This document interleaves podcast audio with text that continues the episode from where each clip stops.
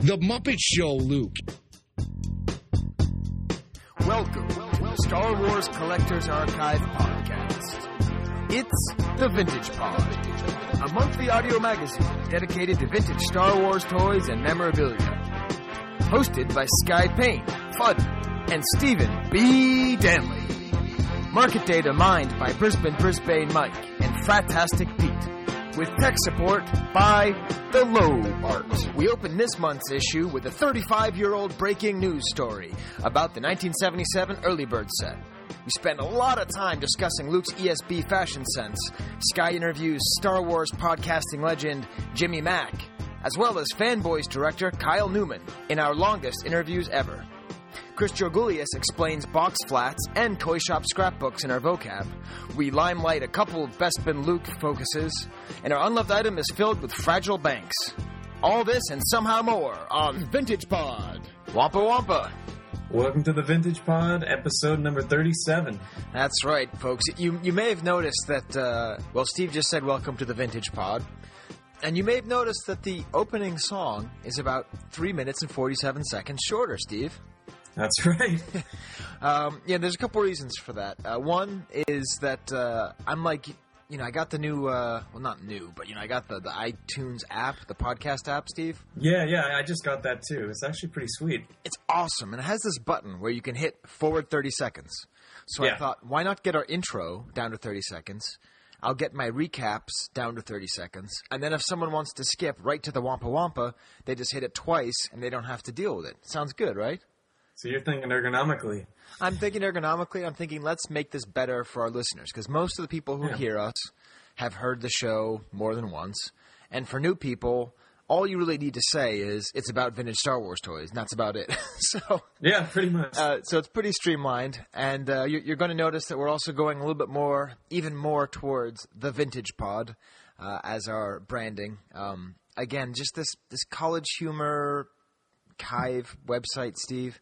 Right, right. But theirs is more the chive than the kive. But Yeah, it's, but- it's spelling, yeah, so it totally whacks everything. So, Yeah. total. so it's I just you know it just seems to make the most sense. Um, I would have loved to include more people's names in the beginning. Um, I had a whole list, you know, Swedish help by, archivist by, Georgoulias name having by, but uh, I, again, I had to keep it down to thirty seconds. So just so just the uh, the, the named cast. Right. Um, so yeah, so that's sort of the, the, the newer, sleeker era of the vintage pod. Although, well, of course, you can still call it the Kivecast, but we'll, we'll probably not call it that too much from this point on, just to try and make it more like, you know, it's what we really are, you know, because we're not really a Kive. We're the Star Wars Collectors Archive podcast, right. right? So it just happens to be that the Star Wars Collectors Archive podcast is an awfully long name. So, Steve, as we start every show, uh, we have the movie observation. So, Right. uh, for new listeners, this is where uh, I just think about something that happens in the movies, and then Steve brings up something that he found while doing archival work on the scripts for the movie. And wh- what's our figure of the month, Steve? It's uh, Luke Bespin. That's right, it's Luke Bespin. And so I was watching Empire today. I was actually really frustrating my kids because I was like sort of doing research, like looking up something about Luke Bespin. And they, and they kept on asking me to, to just watch it, and I kept on fast forwarding, and I was only listening to the commentary. so Oh, that's funny. they were so frustrated. But anyways, I was listening to the Blu-ray commentary, and Luke uh, Lucas was saying that the only reason that Yoda is on Luke's back is because of technical restrictions, and that Ah. if, they, if they did it now, quote, he would have Yoda kind of bopping along, bouncing along with him. oh, no. Like David the Gnome? I, I don't. Who is David the Gnome? Oh, man. It's like uh, this animated show from the 90s. I think it was from Spain, but it was on Nickelodeon. But that's what they did. They kind of bounced around everywhere. Yeah, and I just this made me think a lot. First of all, as a kid, I always thought the hardest thing about what Luke was doing was that he had Yoda on his back. Yeah. You know, I never really thought about it as like he's doing full flips and climbing up the ropes because I just assumed that all adults could do that. and, and then I was thinking, like, when you are a father, Steve, and and uh, you know, I, I I believe we owe you some felicitations, right? Because you're you're you're moving in with your lady friend, right? That's right. It's it's done. Yeah, New so- new new uh, new recording studio here in West Hollywood. It's all good. Wow, West Hollywood, huh? Mm-hmm. Wow, from the WeHo. Uh, Yeah. a- Anyway, so uh, you may know this feeling one day, Steve, of having a kid. They have like backpacks for your kids. Uh, Oh yeah, yeah. and I would always walk around and I would constantly ask my infant children, "Is the dark side stronger?" and, and as they would grow up, I would feed them the lines. I'd be like, "No, you're supposed to say no. Quicker to join you in a fight, whatever the line is." So I, I don't know. I guess my, my movie thought Uh, is that that's fun. So was it? Did it start as like an impulse? Or? Uh, yeah, just because when you have someone on your back, like I just wanted. Well, first of all, I wanted to do a full flip. Um, that that's what happened to my first child. We don't talk about him anymore. Um, but uh, no, I'm just kidding. But uh, yeah, I just it just you can't help it when you have someone on your back. You just think of him as Yoda, you know, because when you're like us, Steve, just everything filters through Star Wars first. Yeah, yeah. So, anyways, that's sort of my, my thought. Boy, am I happy true. that they did not have digital technology because it made that scene really interesting. And one other, Steve, totally aside, why does Vader scream when Luke shoots steam in his face? It's not like he has skin, right? Okay, all right. So that that is nothing, neither here nor there. Now, Steve, you are a an official archivist with the American Film Institute. Is that correct? Not the no. It's the Writers Guild Foundation. Uh, Okay. close. Okay, so cool. Uh, anyway. So, so you get privileged access to the earliest and the most interesting drafts of all the Star Wars scripts. So, so what have you uncovered this month for Steve flips the script? It's getting really, really hot in here. Flip this script. Flip the script. So this month I figured uh, I didn't have anything specific for for Luke Bespin, but uh, I thought since Valentine's Day just happened that we might exchange. Um, this is from Scene 29. It's from the 1978 draft for Empire, and uh, Okay. it's right after Luke is healed in the in the back and all that. all right.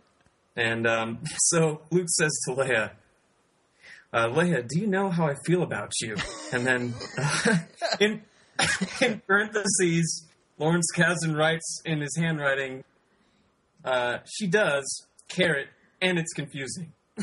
so I thought that was just the best like script note. Uh, I- that's And they didn't even really have an answer for her there. She just kind of Right. She does, and it's confusing.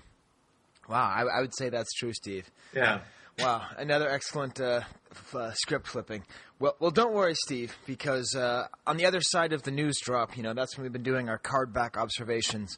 And Steve, I am rip roaring ready to go on Luke Bespin fatigues. So, uh, should, should we hit the news?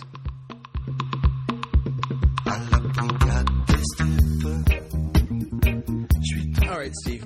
So, uh, you know, you're, you're in your new WeHo studios. I'm still by the beautiful uh, banks of the Erie Canal, but uh, it sounds as though you may be having a little bit of a technical difficulty. We're, we're going to work that out. Okay. Um, but, you know, this is the show where the guys from Rebel Force Radio are going to be on, Steve. So, uh, our- sound quality has to be the absolute best, man. Just no failures, because, anyways. Uh, we're in trouble then. Yeah, we're, we're in trouble. Uh, you, you can't stop who you are. So, anyways, the card back observation, Steve. So everyone's thinking. Okay, not everyone's thinking. That's like a totally blowhard way to start a sentence. Uh, you would imagine that if I'm talking about the Luke Bespin card back, what would, what would my subject be, Steve? Walking versus pointing. Right. We'll get to that during Okay. the market watch. I have a beef, Steve, a serious beef with the term that is used on the Kenner card back. Ooh. Do you know what they call him, Steve? Do you know what they say? They say Luke. What do they say after that? Is it the investment fatigues or is it outfit? I get I always Yes. get them mixed up. Bespin fatigues. It is fatigues. All right. Okay, let's think about this term Bespin fatigues because we're going to see it is sorely lacking. First of all, in the Star Wars Blu-ray that I just looked at and tortured my children with, it's called Luke's tan costume. And we're going to see that that's actually probably the best name for it. Okay, but let, let's look at this term Bespin fatigues, All right. word by word. First word Bespin. Where does he first wear it, Steve? Dagobah. Where does he wear it for most of the movie? Dagobah. Right. And, and I was watching this, right? I was obsessively watching his outfit. And it totally changes the way you see the whole Dagobah sequence. First of all, so he shows up and he's wearing the, the, the X Wing outfit.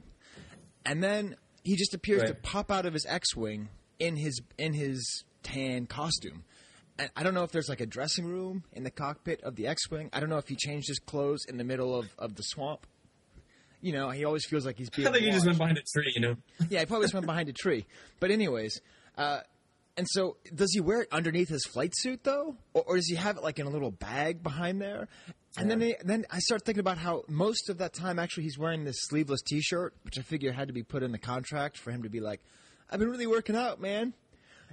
And then I noticed one other thing, Steve, about the the Bespin fatigues, the so-called Bespin fatigues. Do you know what's the last thing that Luke does before Yoda lifts up the Great X-wing scene? Uh, let's see.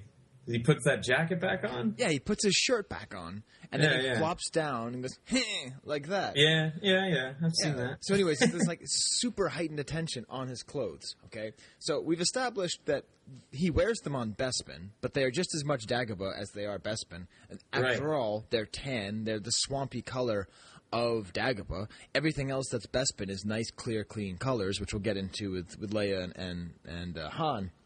But let's get into this term fatigues, Steve. Now, of course, I'm a French professor, so I love the idea of, of fatigues, which comes from the French word fatigue or fatigué, uh, which actually means it's a military term, Steve. And I looked this up to be precise.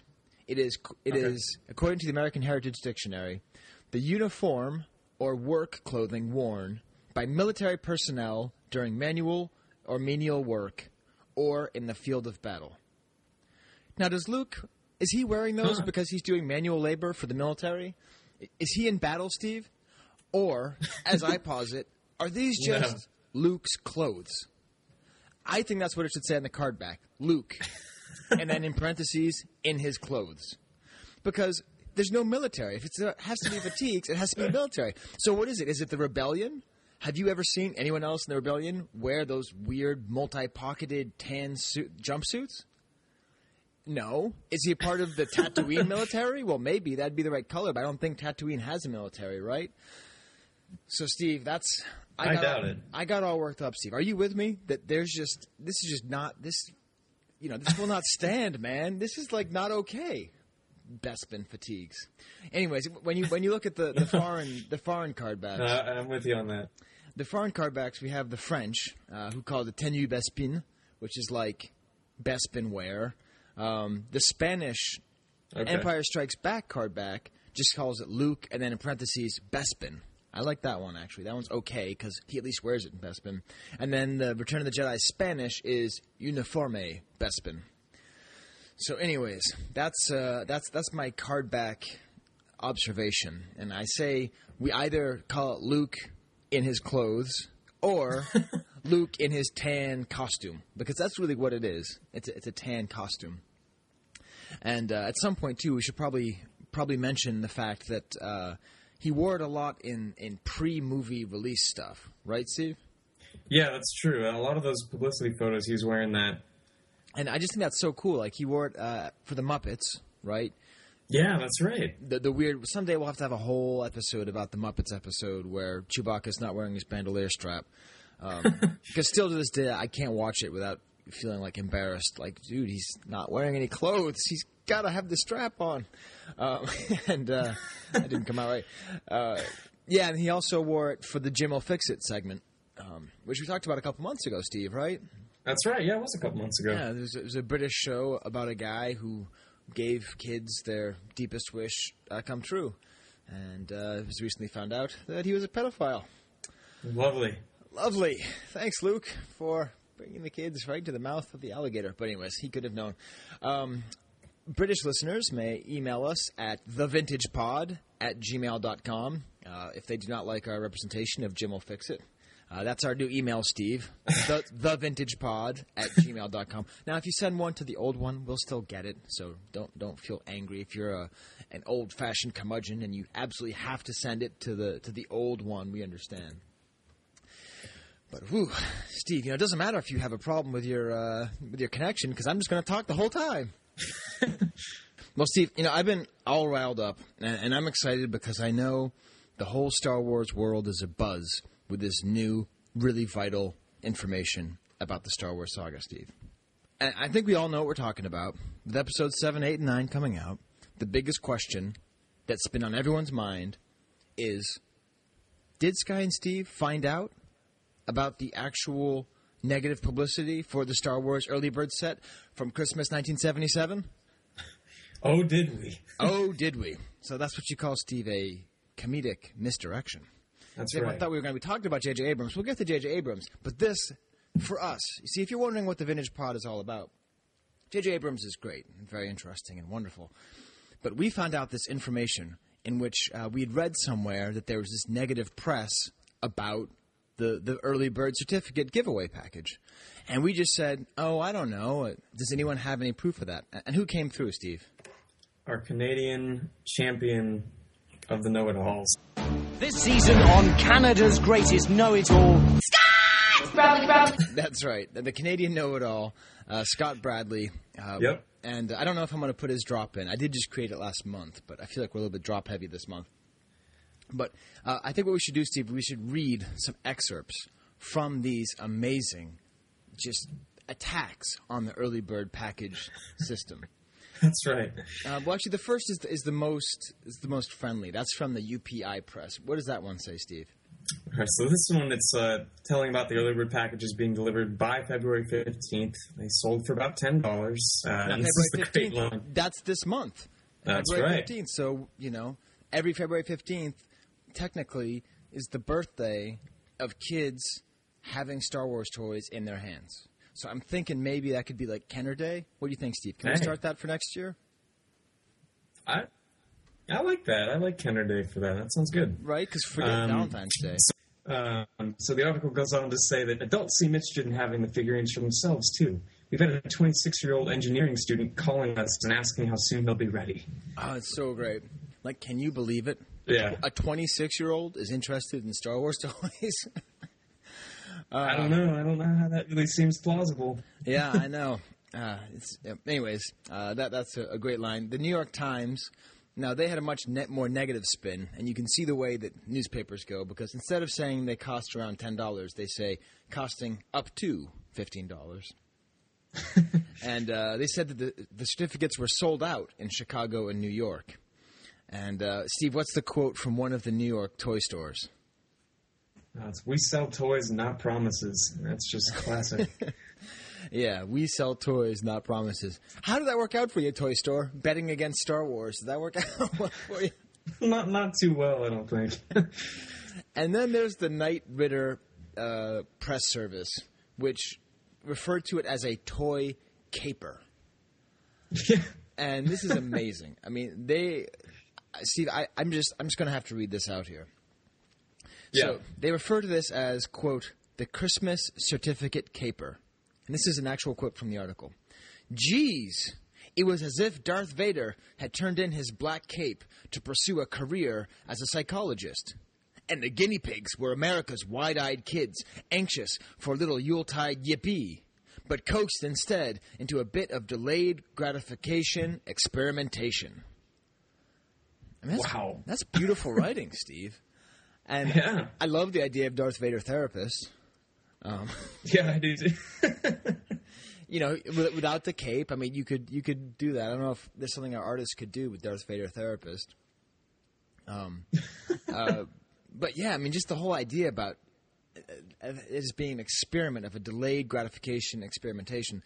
So let's put this out to our listeners. Email us uh, thevintagepod at, ki- at thevintagepod at gmail.com. Do you have an actual memory of waiting for the early bird package? Because, I mean, a lot of people have memories of the Bossk or of the Forlom or whatever, but I'm curious if anyone actually had that feeling of waiting from Christmas 77 to February. Um, I mean, I'm sure lots of people had it, but we don't know anyone. yeah, yeah, yeah. That'd be great to get some some feedback on that. Yeah, and then what, what's great about this article is it actually took place. It was written later, so it Okay. talks about how the first twelve figures were put out. Um, it mentions how they are under four inches high, but anywhere from two to five dollars in price. Mm-hmm. Um, so that was like this great thing saying, "Can you believe they're only four inches and they cost five dollars?" And, and then they go on to say, though Kenner was pleased with the success of the certificate approach to marketing, believed to be the first of its kind in the, in the toy industry, there are no plans to repeat the strategy. Because they say later, this is no way to win friends and influence Wookiees. and of it course, was misspelled. Yeah, that's yeah, right. just just one e uh, on, Yeah. on the Wookiees. So, anyways, thank you so much to Canada's greatest know-it-all, uh, Scott Bradley, for finding those articles. And I just, I love that as a view into the way it was seen. And it really was. I mean, it was cynical, and it was. But on the other hand, it worked, right? It's not like they actually rip, ripped Oh. off. No, no, it was. Uh, I'd say it worked quite well. Yeah, so I think that the Knight Ridder maybe owes them an apology. Um, although I always thought that was Knight Rider, so I just got it mixed Yeah, I up. thought, thought that was maybe a typo by you. no, no, I used to work in PR a little bit, and that's that's like you know Associated Press or whatever. okay. All right, Steve. So what's the secondary news in Star Wars this month? Yeah, the secondary, I guess, would be that they they uh, announced a director for the first new movie. That'd be J.J. Abrams, um, which I, you know, I'm okay with. I don't, I don't, um, I guess I don't get too worked up about it yet. Right. I mean, who knows? But uh, I don't know. What do you think? You know, I'm sort of split. I don't have an opinion. No, I'm just kidding. Uh, I'm sort of split. Part of me really didn't want somebody who loved Star Wars. Yeah, I know that sounds weird, but like to me, the worst idea in the world was you know Kevin Smith, right? Like I don't want someone who's in love with it because Yeah. that- that's something that I liked about. I don't know, like, I- but then you know, the, Dave Filoni, the guy who does the Clone Wars, does a great job, and he's you know a cosplayer, so I wasn't quite sure about that. But then I realized I like the idea of J.J. Abrams because I like Lost. Okay. And the reason it makes me happy is that the thing I think Lucas is underappreciated for, Steve, is he is amazingly withholding. Like, a- as much as he is an artist who gives the public what they want, he is Yeah. an artist who withholds from them things they want very, very, very, very, very, very badly. that that's uh, one way to put it. and and I mean the prequel trilogy is the best example, but even before that, you know, I mean, you just the whole idea that you never got to see Vader kicking ass or anything like that. And if you look at Lost, um, even though he wasn't that involved towards the end, but still, there's that sense of like I'm the artist, and not everything's going to be answered, and you may not like that, but it's okay because I'm the artist, you know. Right, right. Um, so, in general, I would say I'm positive. I don't care if he did Star Trek; that doesn't bother me. No, I, that didn't bother me at all. Did you? I mean, I, I maybe maybe I'll go under the under the uh, bus here for saying I actually like that Star Trek movie that he did. Yeah, uh, yeah, no, that was I fun. mean- yeah, I mean, yeah, it was a fun movie. So I, I figured uh, it's a good sign at least. yeah, I mean, I think the thing is, is that he's already a very good filmmaker, and I love Super Eight. A lot of people didn't like it, yeah, oh, I love Super Eight. Um, That's I, it's a great movie. and there were star, and there were vintage Star Wars toys in there. Yeah, yeah, it Right? had that ET flavor. Yeah, that's right. Yeah, but we talked about that. There was actually Star Wars toys in Super Eight, Yeah, so maybe we can get him on the show. I don't know. I wonder if he's getting a lot of calls for interviews now. But uh, yeah, so I, I, I would say in general, that's I would say if, if he could see this as his chance to make his masterpiece, um, that that'd be pretty cool because I, I think he, he has you know more more in him, you know, as opposed to if they'd gone with Spielberg or something where, you know, Spielberg's Yeah. great, but he's never going to get better than Jaws, you know, that kind of thing. yeah you're right. To, to give a film snob answer, Steve, I know that you're becoming such a Hollywood hotshot now, but. Uh, Do you know J.J. Abrams personally? Now that you're Oh, oh yes, yeah, Yeah. quite, quite, quite well. uh, oh man. What, what else is there, Steve?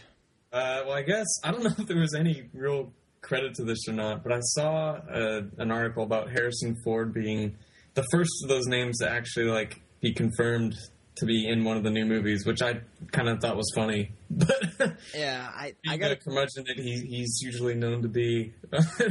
Yeah, I have to say I would actually prefer him not to be in the movie. That's that's just me. I just and I like Harrison Ford, but I just I I Yeah. don't know. It's I just, I just nightmares of uh, Kingdom of the Skull or whatever. oh man, oh yeah, you're absolutely right. I, I just I don't want the whole thing just to be him staring at the camera, being like, "I am old," you know.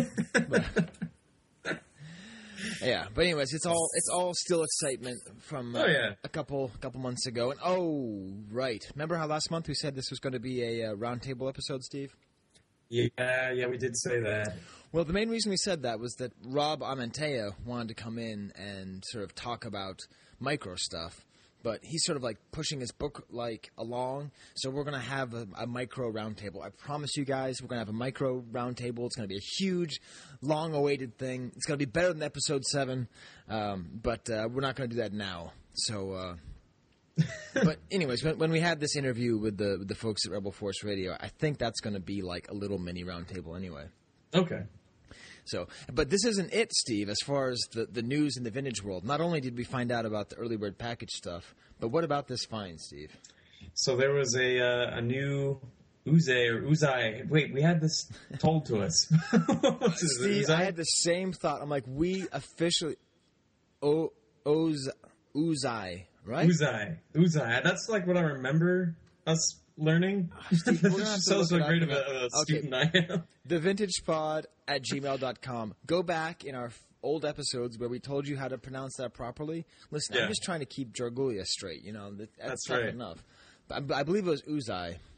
Yeah. Um, but yeah, so let's just call it Uze because that's how everyone knows it. The amazingly rare Turkish bootlegs from the late 1980s. And, and what is this, Steve? So it looks like a huge, uh, you know, a lot of them turned up. Uh, I think at the as a result of an estate sale, or it was someone that had passed away, and someone found them in a storage unit, and it's just an astounding set of them. Um, and it's great because they were. It's it's from an old, I guess, childhoodish collection, not childhood, but original collection. Right. And this is uh, posted by from uh, by Turk Delit. I think he just goes by Turk. Yeah, well, probably like Turk Delight. This is meat, right? Oh yeah. Yeah, so this is the guy who told us how to pronounce Uzay correctly, and then he Yeah. also told us how to pronounce his name correctly. and I don't know if it was Meta or Meet or Mita, so we also did that wrong. So uh, Meet, Meta, Mita, Uzay, Uzay, Uzay, uh, the vintage pod at gmail.com. Um, yeah, so so he got these, and it's uh, it's an amazing collection. It's uh, how many is that? Ten Uzay Yeah, 10 of them. figures. Ten of them. That's right. And let's see, Oh. one of them had never been seen before. All right, so it has the light caped uh, Emperor's Royal Guard, which is apparently the only one he knows of carded. Oh wow. Um, the alternative cardback Chewbacca, which I don't have. Ah, yeah. So just just throwing that out there for other people who find Turkish um, Turkish things. Well, it's cool, you know, the the Turkish Chewbaccas. One says Aslan Adam, and that's the one that's more common with the gourd, and that just means lion man. And then one says Maymun Adam, which means monkey man, and that's the rarer one. Okay. And also a really good Rolling Stone song off uh, Let It Bleed. Um, but uh, yeah, and then there's the Tie Fighter pilot, which is insanely rare. Have, have you ever seen one of those, Steve? I was gonna say I don't remember ever seeing one of those, uh, especially at least the the card back like that. No, I don't, I don't remember. Right. But yeah. And then there is the AT-AT driver with the gold rocks background, which hmm. apparently was only ever seen in a Tomart article published decades ago.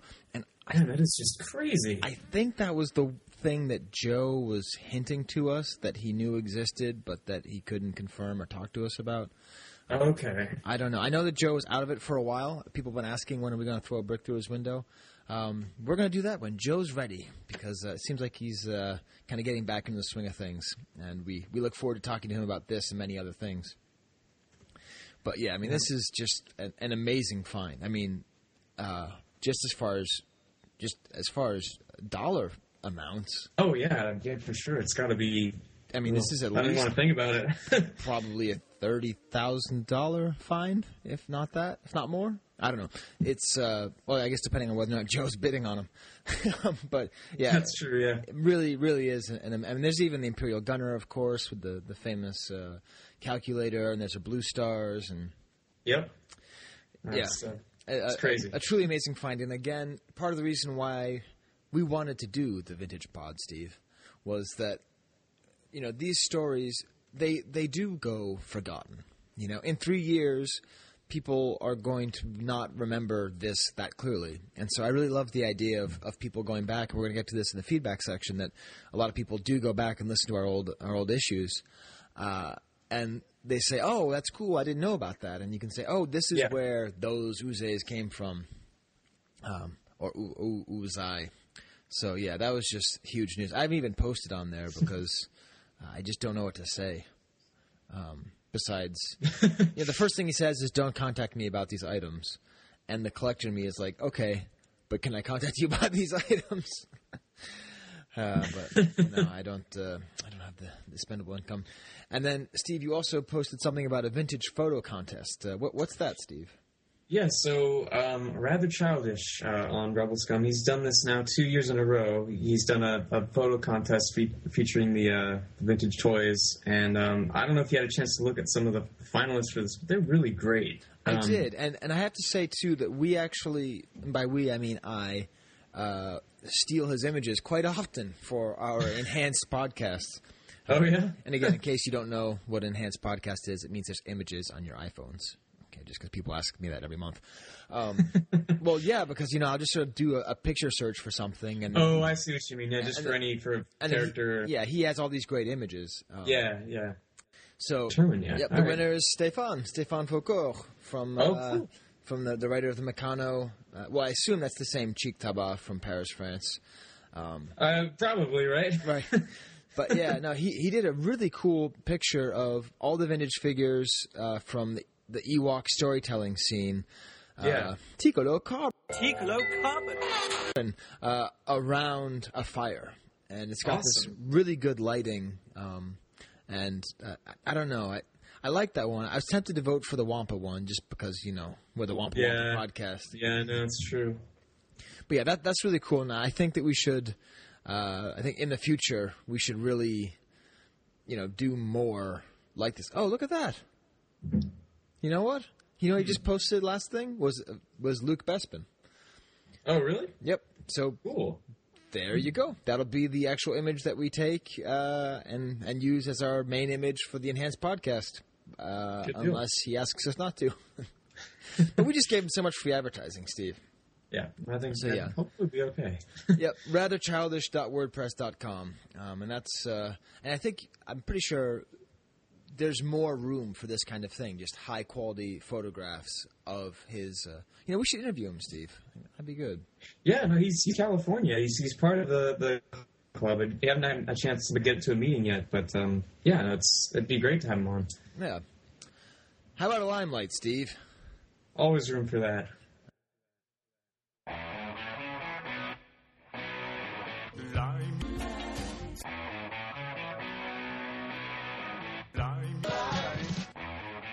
So this month, I thought it would be, well, I say I thought it would be. I think you actually did most of the work, Steve.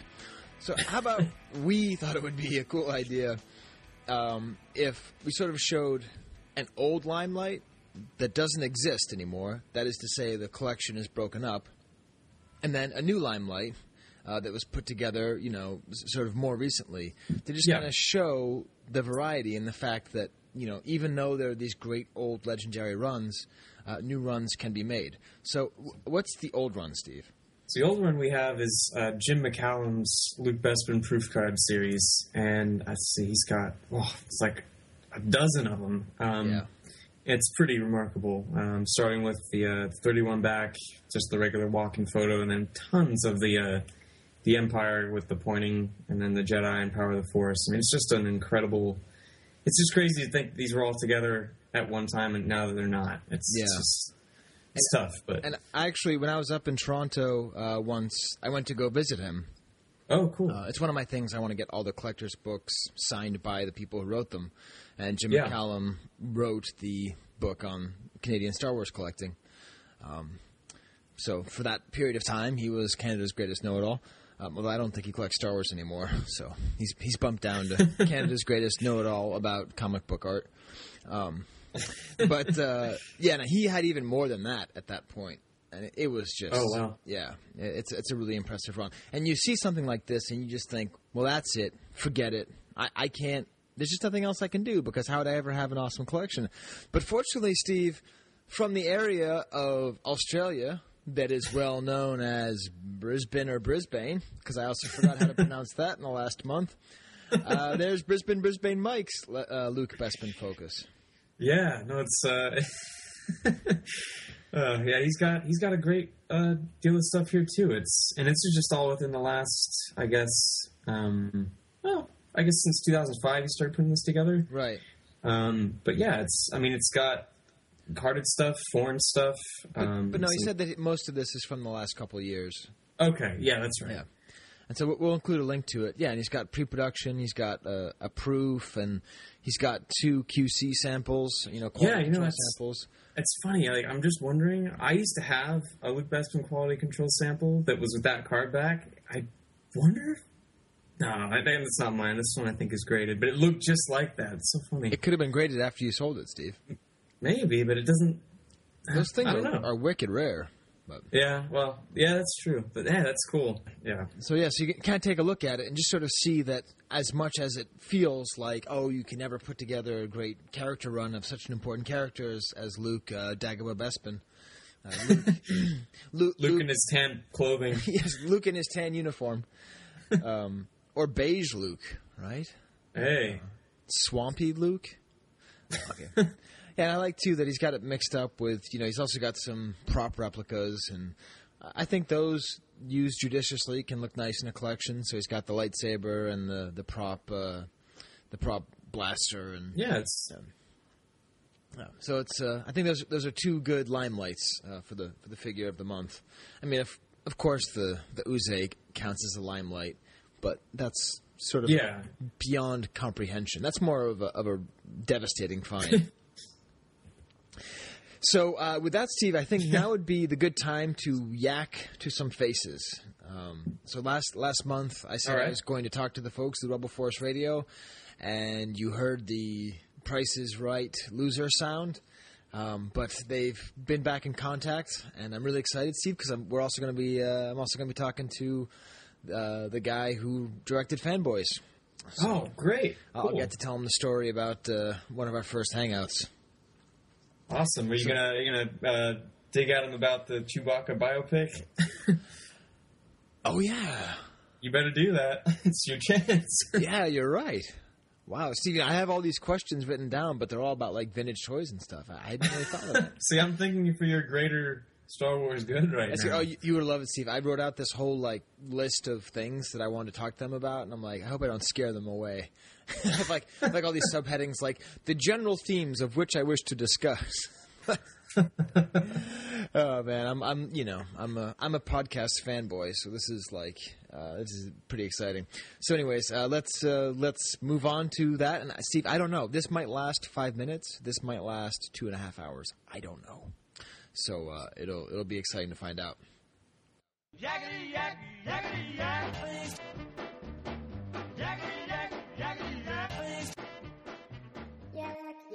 Yak, yak to my face. Yakety. Don't talk back.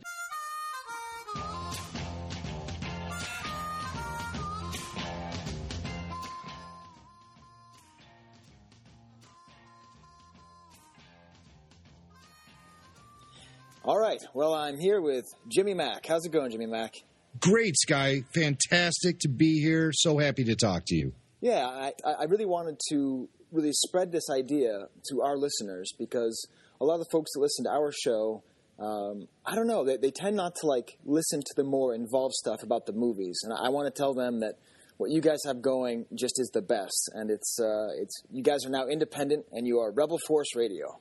Yes, sir. Yes, sir. Now, why do you think it is that vintage collectors would possibly avoid listening to a podcast that is concerned with current Star Wars news?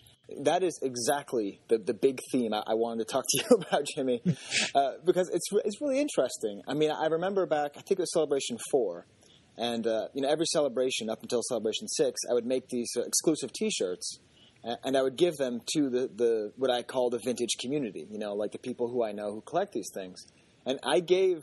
I gave a T-shirt like this to you guys, you know, it was like to you, and uh, I think Pete was still was Pete still hosting the show too. I, I don't know. Point is, I gave it to everyone there who's aff- affiliated with your show, Right. and I said I normally give these to the vintage community.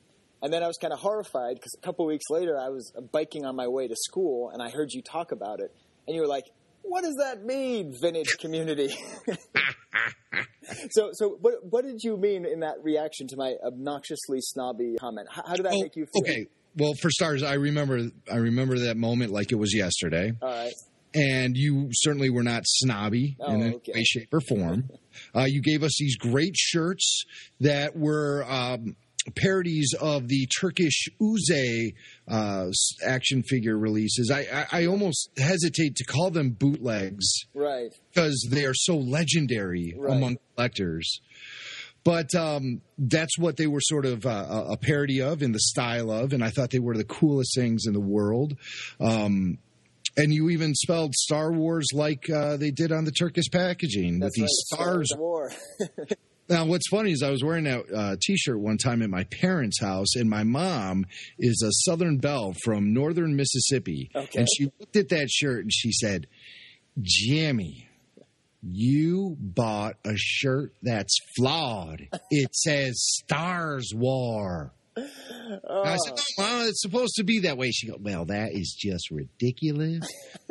so I had to ex- actually explain your T-shirt to my mom. And I remember when you handed us the shirt, you said, "Nobody outside the vintage Star Wars collecting community has this shirt." Right. And so I'm like, you're saying I'm outside of the Star Wars vintage collecting community? I was there in the 70s. Right. I was there when the vintage collecting community was new. Right. So, I mean, that was just a joke. I totally understand what you're talking about. And your involvement in Star Wars collecting, vintage collecting, is is something that I I'm I would never uh, want to diminish in any way, shape, or form. I really appreciate all that you guys do to maintain all of the little pieces of Star Wars merchandising history that you've been able to dig up over the years. Everything from all the the prototypes to the uh, the card backs to the original artwork for those card backs and everything in between and beyond. It's so cool to go on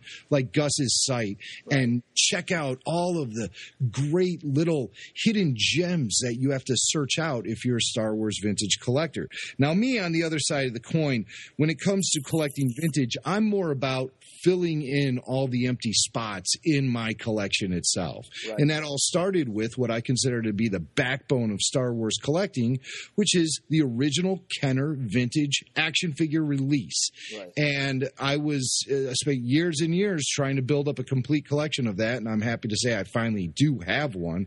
Nice. Uh, but uh, but that's just all I meant by that was I was in the vintage collecting community when it was new. And right. Back when it was modern. right, right. So I was, I was just kind of being a, a smartass with you about that comment, but it's something that I appreciate.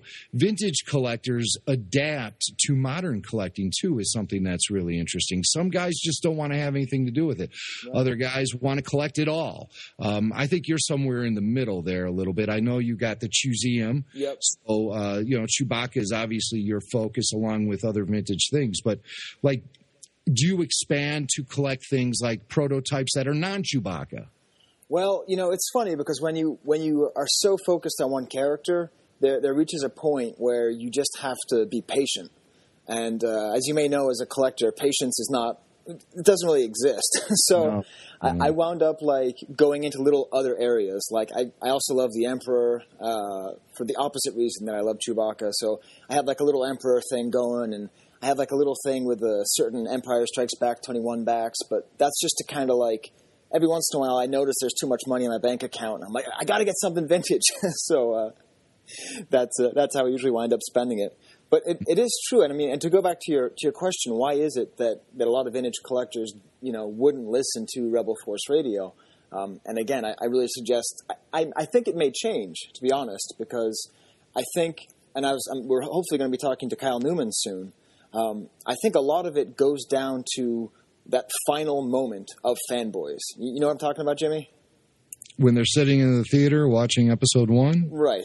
And so the, the final line of the movie uh, is, of course, what if the movie sucks?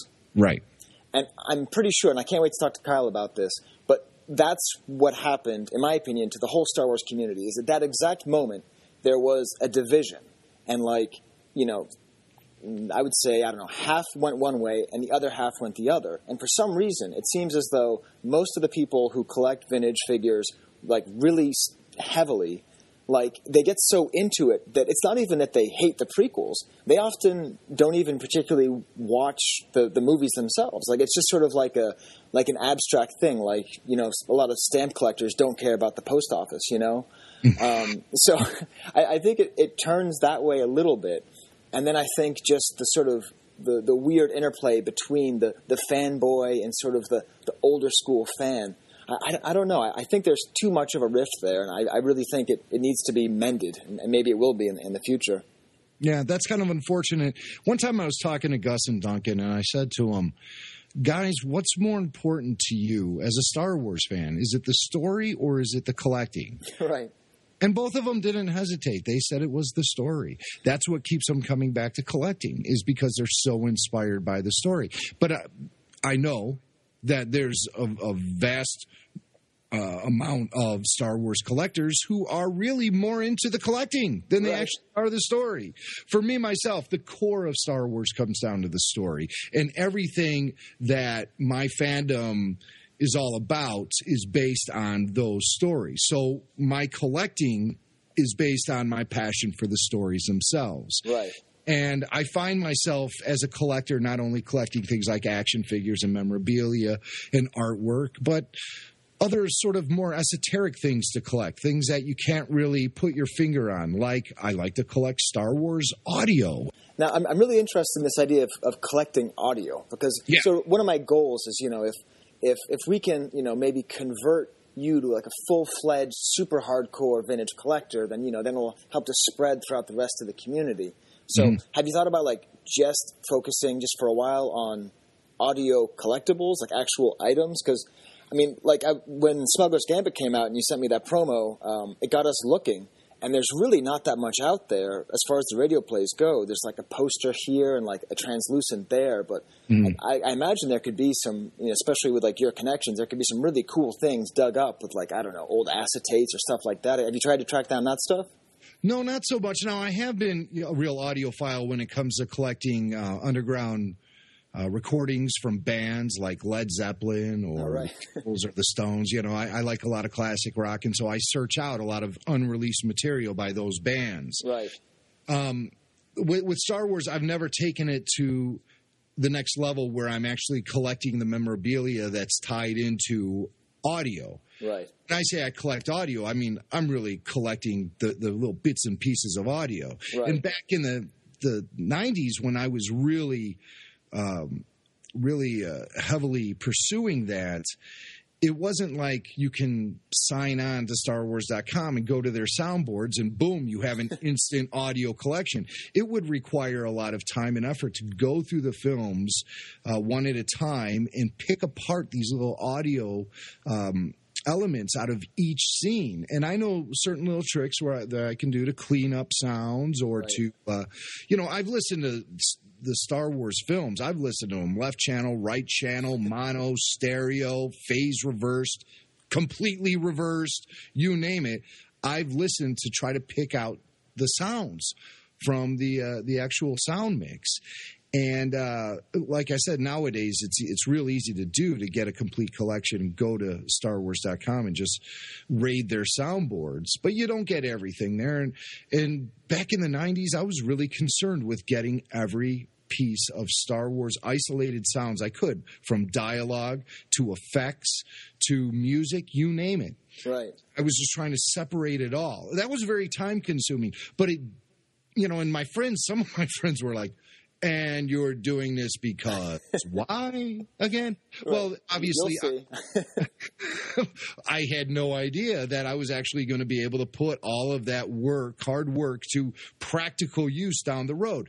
In the 90s, I was concerned with being like a, a Ben Burtt wannabe. Right. I was concerned with trying to teach myself about the way film audio mixes are put together and Star Wars was my sandbox to try to figure all that stuff out. I'm very passionate about audio production. I'm a radio professional for a living and any opportunity I can find to blend my passions audio production in Star Wars, I would jump after it. So my friends would be like, I don't understand. You have all these discs filled with all this Star Wars stuff. What are you going to do with it? I'm like, I don't know. I'll do something with it someday.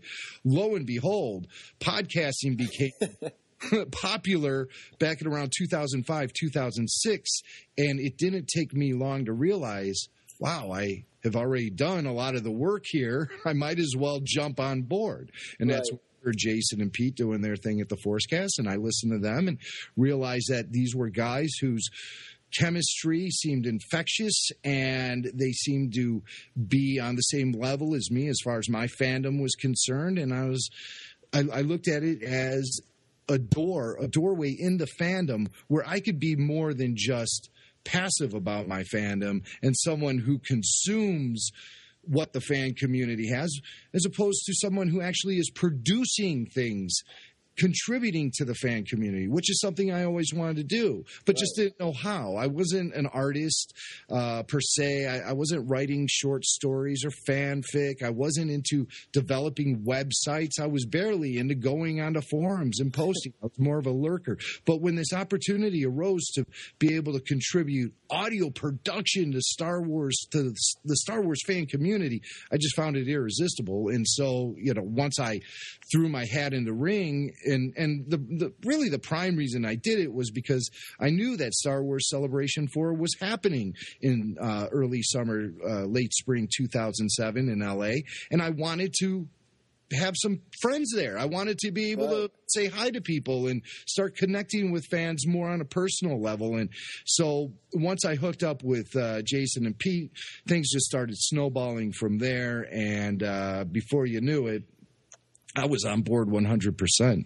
Yeah, it's it's one thing I have to say that uh, as much as I want people to listen to Rebel Force Radio, I just don't want them to get used to that quality of sound control because you see, Jimmy's a professional, and, and, some of us here are complete amateurs. And uh, I have to say, I'm always a little bit intimidated whenever I hear you guys show. I'm like, man, I, I wish being a French professor would make me a better podcaster, but I, it, it, only does when I get really obscure references out there that sometimes they like. But uh. well, at least at least you can speak French. I can't right. do that. I mean, at least I know. Like, I know you're super into audio, but like you know, I've read the Ben Burtt books and I've read all the articles. So like, whenever I listen to the the commentaries, I just want to hear George you know, mm-hmm. because like Kirsch and, and Ben Burtt tend to tell the, the things I've already heard before. So usually mm-hmm. when I'm listening, I'm always like, all right, yeah, I get it. So you put the thing at the bottom of the scuba tank. Now let George talk. yeah. Yeah. And the thing is, too, about uh, Ben, especially, is that he has this really incredible memory. Right. He can he could spin a yarn about something that happened 30 years ago with amazing clarity and that's why he's such a valuable member when they're doing these commentary tracks for any Star Wars film and why he tends to dominate a little bit because he was there pretty much from day one. Right. He was in the uh, the house with George, uh, the Parkway house. He was down in the basement creating the sounds for R2, the Jawas, Greedo, everyone, just down there using analog equipment in a basement and uh, all the way up till now, he's got his own studio still over at Skywalker Sound totally state of the art. But if you go in there, and I've been lucky enough to be there a couple times, right. you actually see that vintage synth that he used to create the R2D2 sounds. Oh, that's awesome. And there's, you know, there's like post-its on it and stuff. Do not touch these settings and a bunch of stickers on it, you know, pointing indicating to where the knobs are supposed to be turned and everything. And then he has in the corner a, uh, a, like a curio case, like a big glass display case, where inside he has all this memorabilia from his career. The thing that I really love seeing is the scuba regulator he used to create Darth Vader's breathing. He still has it; it's on display in his studio. But just to you know see where he had been and where he is now and have an understanding of this incredibly groundbreaking work he did in the audio field for films is truly amazing. And so that's why he gets a lot of time on these commentary tracks right. because he remembers it so well and he had been there every step of the way. Yeah, oh, that's awesome, man. That must have been. I mean, that's like you know the, the, equivalent of like I don't know walking into one of the the Kenner designers' rooms and just seeing you know the the the blueprints still there as he's drawing or something. That must have been that must have been amazing. Yeah. And, uh, yeah, that's awesome. So, so what is it then? So then you, you have your, your complete vintage loose collection. Yes. And, and does it, so nothing makes you want to go into mint on card, or I mean, is it that you just don't spend a lot of money on Star Wars collectibles in general, or I mean, is there a particular figure you would think of sort of focusing on if you did? Well, for me, you know, the mint, mint on card is really cool, but I'm a guy who likes to take things out of the package. My collection is mostly loose. I have maybe two vintage, maybe, no, just one. I have the Imperial Commander. Okay. I have him carded still. Any reason for that? Just a figure? Cleaning out the the parents' house when I moved out years ago, and just you know, every time I would go home, my mom and dad would have a box or some bags of my junk to take home to my new house. And as we were cleaning it out, we just we found it and it wasn't open and I said, "Well, we can't open it now. It's it's hardly in mint condition, but Right. It's it's just great to have, you know, a memory. I, I don't even remember how I got it or when I got it, but um, it's just one of those things, you know. Star Wars was such a huge part of my childhood, and through osmosis, my parents both learned a lot about the saga just from having me grow up in the house. So much so that it was one time I was uh, over at my parents' house, and sure enough, they had boxes of stuff for me to take home. And I was getting ready to leave, so I was in the, the foyer area in my parents' house with talking to my brother, who also is a huge Star Wars fan. Right. Uh, and uh, my dad was upstairs, and my dad's the type of guy who is very much his own person, and you know he's he's kind of uh, you know uh, times I, I'd say he's he's just you know in his own world. It's his world, and we live in it. Okay. And um, my mom said, "Don't go anywhere. We have some things for you to take home." So they went up to the top of the steps, and you know I heard shuffling around and things being moved, and then I heard my dad from the top of the steps going, "Jimmy, is this your AT-AT?" Me and my brother froze. We looked at each other. Our mouths were agape, and we're like, "He knows what an AT-AT is." you know, we'd expect him to say something like, "What is this? Some kind of elephant or something?" right. But Your it was a dog is here. It was a vintage AT-AT from uh, you know uh, the early '80s. Oh, that's great. You know, that's actually a long-standing debate on the show. I, I can I contend that it's an AT-AT, but uh, very, very few people agree with me on that one. But uh, well, that's amazing that your dad actually knew that. And then because you know my dad, he still calls him Chudubaka, and I can't I can't get him to stop calling him that. I've been collecting them for you know 13 years. But uh, yeah, that and, and Binksy Binks. That's how he refers to Jar Jar uh, when he's talking about the scandal of Episode One. As a diehard Chewbacca fan, does it really just is it like fingernails on a chalkboard when somebody calls him Chewbacca? Yeah, it, it it bugs me. But then, as a French professor, right, the the French name for Chewbacca for the first movie was Chiktabba, as you may know, and that actually means to like chew on tobacco. Like they, they translated it literally, which is a perfectly awesomely French thing to do. So any any kind of mess up that kind of sounds a little bit more like chewa tobacco or chewa baka, it it bugs me. But to be honest, I mean it's it's hard because when you collect chewy, you know, half the time it's with a Y, half the time it's with an IE, half the time they spell well, no, three quarters of the time they spell Wookiee with one E. You know, Oh. you just kind of you just kind of have to let it go. Although I, I do remember, Jimmy, uh, at one point on your show, I, I accused you guys of having an anti-Wookiee bias. I don't know if you remember that. An anti-Wookiee bias? Now, now, how can you how can you back up a statement like that? that sounds absurd. we'd, ha- we'd have to go to the archives, but uh, this was, I mean, it had to be 2007 or something. And it was, it was long after that I didn't even get a chance to entertain. And there was just like three or four time, like shows in a row, and it was mostly it was mostly Jason would like make kind of disparaging remarks about Chewie and about Wookiees, and I, I sent something in. It was kind of tongue in cheek, but uh, then I was kind of secretly afraid that like that you guys hated me because I made this kind of joke. But uh, since since then, you guys have corrected your, your anti Wookiee bias. That is hilarious. That is hilarious. I love Chewbacca. As a matter of fact, uh, in the mid '90s, when it became apparent that Star Wars was more than just something I enjoyed as a kid, and it was something that was gradually seeping back into my lifestyle as an adult, it was sort of a tough time for me to determine how I'm going to say it loud and say it proud among my friends. This was nothing I wanted to hide. I, I never was comfortable being a closet Star Wars fan. I was someone who always wore my fandom on my sleeve. And so sort of the way I, I came out as a Star Wars fan as an adult was I had uh, I had a desk, and on the shelf on my desk, I had all this Chewbacca memorabilia. I had a Chewbacca keychain. I had a few vintage figures there. The big bulky steroid Chewbacca was just released from Hasbro. I had him. I had the Snuva, whatever was Chewy. I had a little stuffed Chewy up there. Whatever it was, I had up there. And to a person, anyone who approached that desk would comment on the Chewbacca scene going on on that shelf. Well, that's you know, Jimmy. That's how I started, and, and I'll, I'll I'll send you a link. I have two Polaroids for my collection from the mid '90s. The first one has three items. The other one has maybe like ten. But like, it just started like right around that time, and I, I realized, man, Star Wars is taking off. I better kind of focus on my favorite character, or else I'm just going to buy all this stuff. And like, that's kind of how it happened, Jimmy. So if you just kind of kept going, you know, you'd you'd be uh, you'd be in the mess that I find myself in in my basement here. Let me ask you this. Did you get the Marc Ecko Chewbacca jacket that was just released?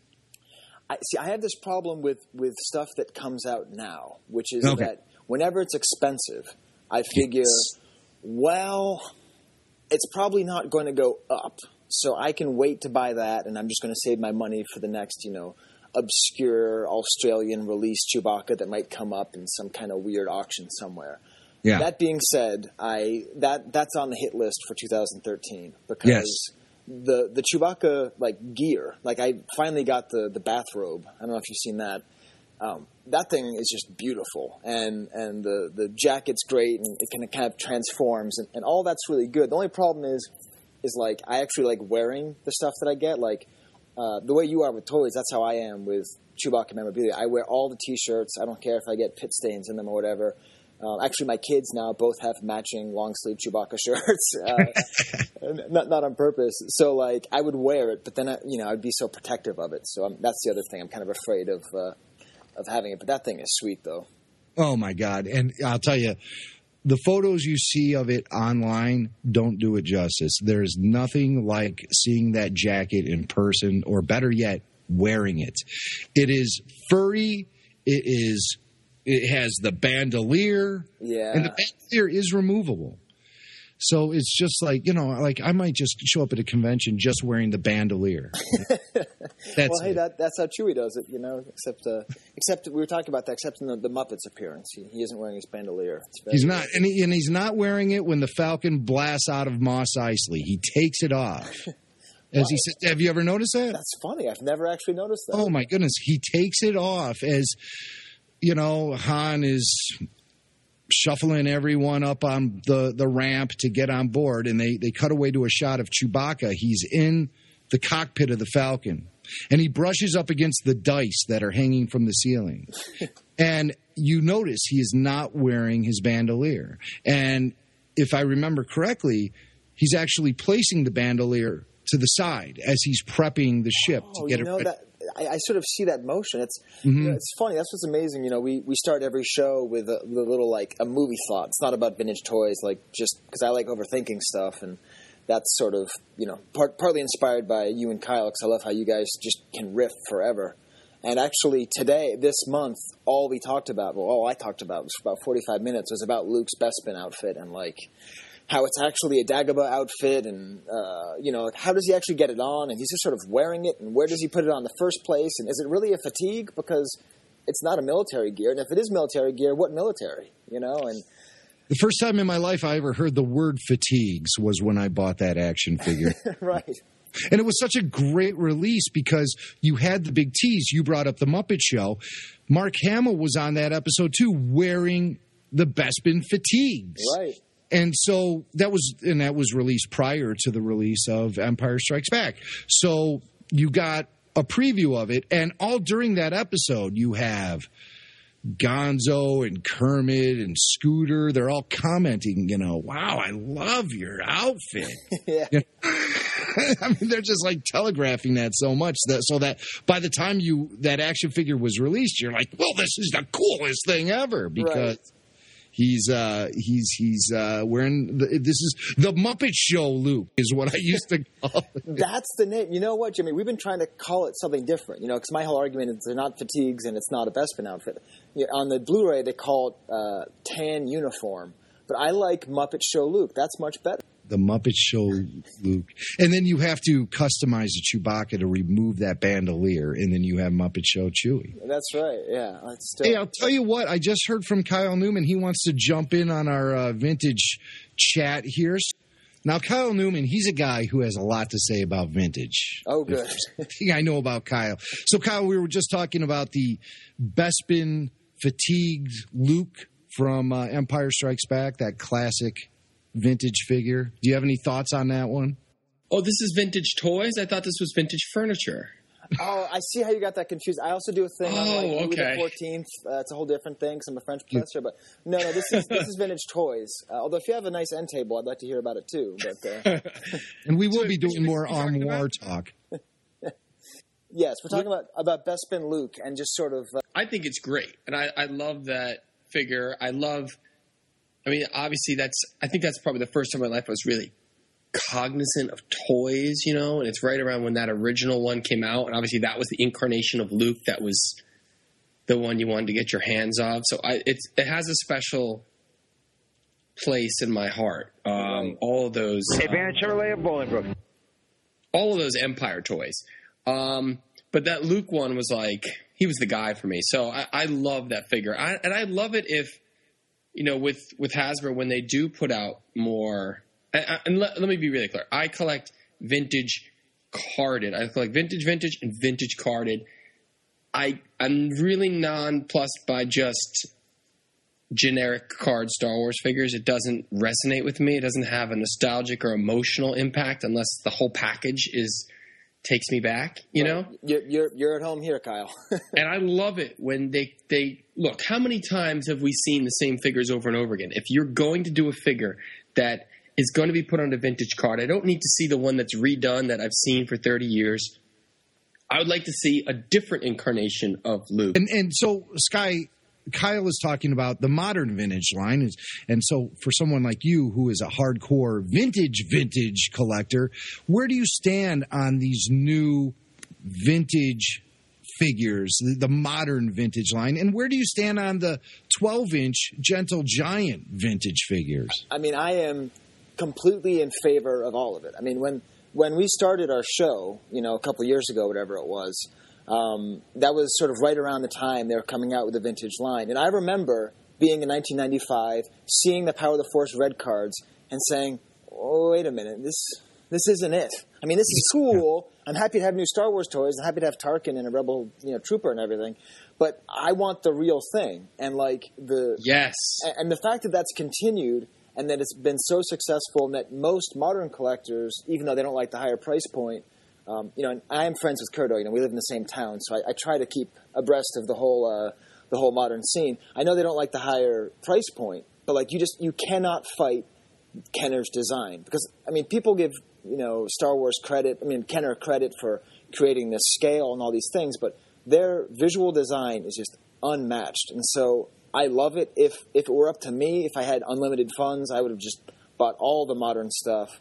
Um, the Gentle Giant is even better, you know, because I, I have to think of things in two ways. Like as a collector of Chewbacca, you know, and so I have to get one of each, so that's fine, uh, or two of each, depending. But then as a sort of a person who sort of tries to speak for the vintage community, uh, as I use that term again, uh, I love anything that keeps us relevant and meaningful. And so, Gentle Giant showing everybody, look at these sculpts, look at how awesome they are. I mean, you, you take uh, what was it, the, the R5D4 that came out recently, or or the Gamorrean Guard, and you look at that thing so big, you realize, you know, they've made toys that are newer, but they just haven't made them better. You know, so yeah, I'm, you know what's I'm- another cool thing was seeing the way Gentle Giant put out a blue snaggletooth it is as yeah. an exclusive, and I still think that's a big gap. I'd love to see a vintage carded blue snaggletooth. I thought that was even rumored at one point. I mean, and just looking at like an Empire Strikes Back wave, we're talking about Bespin Luke, but I would love to see Luke medical frigate as Kenner planned him. Yeah. If you want to get an Obi Wan, don't put Obi Wan on a New Hope card. Get Obi Spirit of Obi Wan on an Empire Strikes Back card. Yeah. Yep. And I just, uh, you know, to, to return to what Jamie was saying, I just, as as mu- I'm really bummed that they're kind of stopping this, and obviously the fact that they're stopping everything that isn't Disney is is bothering me. I, I know everyone's kind of whispering that, but I mean, do you also collect? I mean, not just the the modern vintage, but the vintage vintage. I have um, every single figure from the vintage vintage line. Okay. Um, some are carded, most are uncarded. Um, a lot of the uncarded I have multiples. Okay. But I have like maybe, you know, 15 or 20, maybe 20 something figures carded from the original um, Kenner assortment. Like, uh, you know, Yoda in his first incarnation. I've got, you know, 12 back Chewbacca. I have a 12 What's that one you back- picked up in Japan? I have a 12 back C3PO, which is great. So it's the um, the slight variant that was released in Japan with a different head sculpt. Oh, nice. So I had that one. I got a great deal when I was over there. Um, I've got a lot of the Power of the Force ones still carded. You know, um, Imperial Dignitary and Imperial Gunner and Amanaman. Um, I actually have an Anakin Skywalker carded, which is really cool. Yeah. Um, but I'd love to fill in. I'd love to get some of the, uh, like a Luke, a Ben, an Evader. You know, I I love the whole, you know, the the second wave of figures that came out. I just that those are really really dear to me. Those Cantina aliens. Oh yeah. Um, Yeah. No, that was the most fun that we had. You know, Death Star droid. It's just it's beautiful. The packaging, the power droid, they're gorgeous. You know, and I've got a Hammerhead carded. I have a Greedo carded. I have a Walrus Man carded. So they're not fantastic condition those, but they just. It, I don't know. It's just a hard thing to my my philosophy, which I've said before, you know, publicly, is I really think if if you're going to put out, you know, figures, collectors want you give them the option of the card, and the card should be something special. Right. But kids that open doesn't matter to them, you know. So if, as long as you're satiating and varying, uh, varying up the line and and getting a good assortment out there, so kids will want to get them and hitting the heroes, but also putting out things that are new to vintage, so collectors can feel like it's a continuation and there's that nostalgic mo- value and there's this momentum. So everything from 1978 onward feels like it's part of the same thing. And if something's really great and it's a Clone Wars character, and put a Clone Wars logo on it. I don't even like to call it vintage. I like to call it it's a Star Wars card. Right. Put it on a Star Wars card because nothing makes me more upset than when I think about Episode Two toy packaging. Like, what a missed opportunity to bring the saga, to bring the two trilogies together. You have to do it on every level. You do it in merchandising, you do it in terms of just the content. But a big part of Star Wars has always been the action figure line. And when those prequels came out and they didn't try to correlate them in any way to make it feel like a continuation of, of the great work that Kenner had done, it it was like almost an affront to it. It was like we're not going to even do that. We're not going to recognize them as characters on the card. We're just going to put them on this baby blue card with flecks of dirt. It didn't even make any sense. Yeah, no, that was when I was collecting modern the most, and I remember thinking like, "This, what is this? Yeah, what is this? Is a missed opportunity." I mean, I love having the Luke without the hand, but beyond that, I'm bummed about everything else. But So what do but think that makes about me the new excited for the new movies because hopefully, you know, if we're getting back to some of these, you know, they say, you know, potentially the core characters are back, and this is a continuation of Return of the Jedi, and maybe it's a good time to relaunch vintage again, even though it's dormant now, and bring it out and tie it all back together, but do it on all levels. And a big part of that is the is the Kenner style classic Star Wars card presentation. And I don't know about you guys, but I mean, if you want to talk about modern figures, while I appreciate things like articulation and attention to detail like that, uh, sometimes the joints with articulation really affect the sculpt and make it look phony.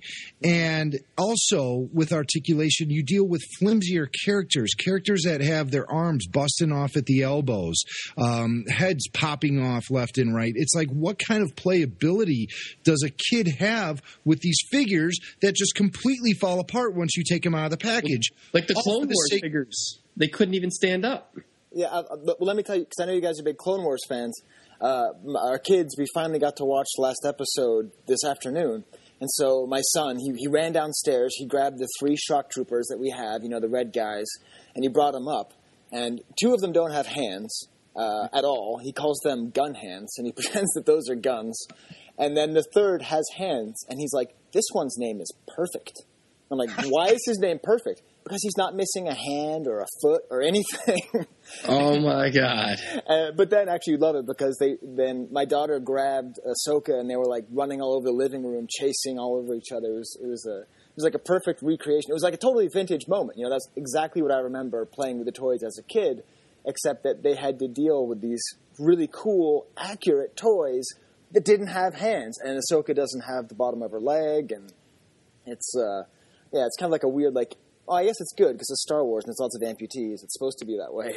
but- You know, I have so many fond memories of playing with those figures and not caring about what condition they're going to be in, but still taking care of them at the same time, you know, not leaving them around so my dog could eat it. My dog used to love Han Hoth and, and he used to love Yoda. He, anytime he could get those figures, he would chew them up. And there was a moment when I thought I had outgrown Star Wars. I thought I had outgrown my toys, and I had a BB gun. Yeah. And I set up the Cloud Car Pilot on my parents' backyard fence. And I aimed that gun at it. I sized it up through the scope, and I pulled the trigger, and that thing exploded. It was this explosion of white plastic. and I'll never forget the sinking feeling I had when that happened. And I said, dude, what did you do? what did you do? You're destroying your childhood. And and from that moment on, I said, I will never ever cause harm to a Star Wars action figure again. well, I would rescue them. yeah, So many kids going into high school knew I was into Star Wars and they're like, "I'll sell you a whole garb a whole garbage bag full of action figures for five dollars." Uh-huh.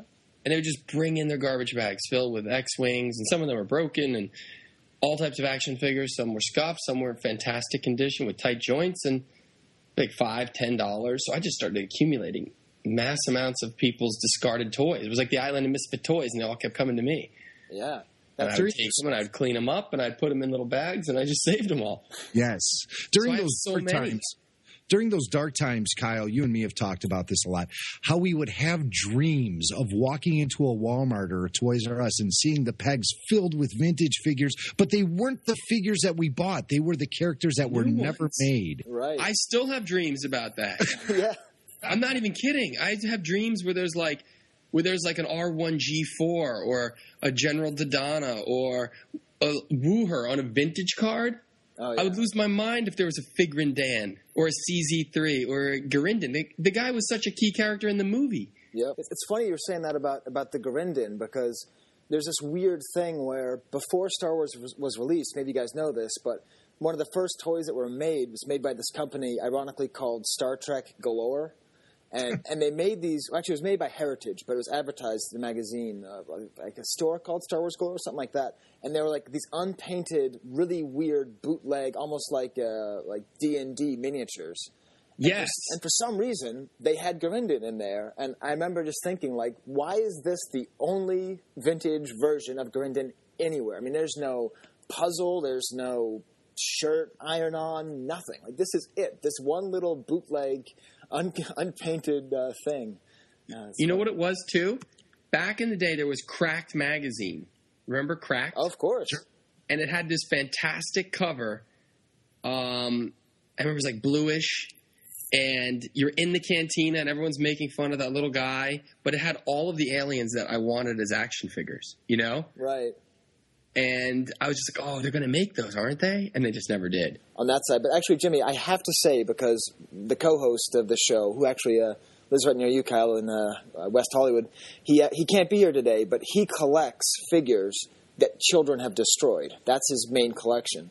He calls it his reject collection. So he has figures with BBs in them, and he has melted down and figures eat chewed on by dogs. So if you still have that Cloud Car Pilot, it has a home where it will be cherished uh, with Steve. Oh, that's cool. Maybe the pieces are still there. Uh, it's it's amazing because you look at it, and I look. I remember thinking, "Oh, that's kind of funny. That's kind of goofy." I'm like, oh no, wait, this is the coolest thing I've ever seen. I mean, okay, I have prototypes, I have one of a kind items, but I don't have a crazy Obi Wan Kenobi painted like a clown. I mean, he has that. it's just one of a kind. exactly. Do you guys remember the last vintage purchase you ever made in a store? I, I do. Mine was a it was a Teebo, uh, and it was at Ben Franklin. I don't know if you guys have those. Where you Sure, guys- yeah. Oh yeah, we had Ben Franklin. That's where I used to buy my uh, Topps trading cards, my Star Wars trading cards. Oh, cool, yeah. But, So yeah. it was on the pegs at Ben Franklin. I remember getting a Teebo, and I remember just looking at the accessories, being like, "I'm going to lose these." I knew there's no way I was going to hold on to those. How about you, Kyle? You know what? I, there's a couple. Um, and I don't know which came first, but I remember I'd ordered so many with proof of purchases the Anakin uh, Skywalker figure, Okay. and they just kept coming in the mail. Like I think like months and months after the line was done. I think I was still getting Anakin's. I think I have eight of them in the box. Nice. Um, and there was also there was a Christmas. I think I was bad or something because my mom didn't give me all of all of my presents.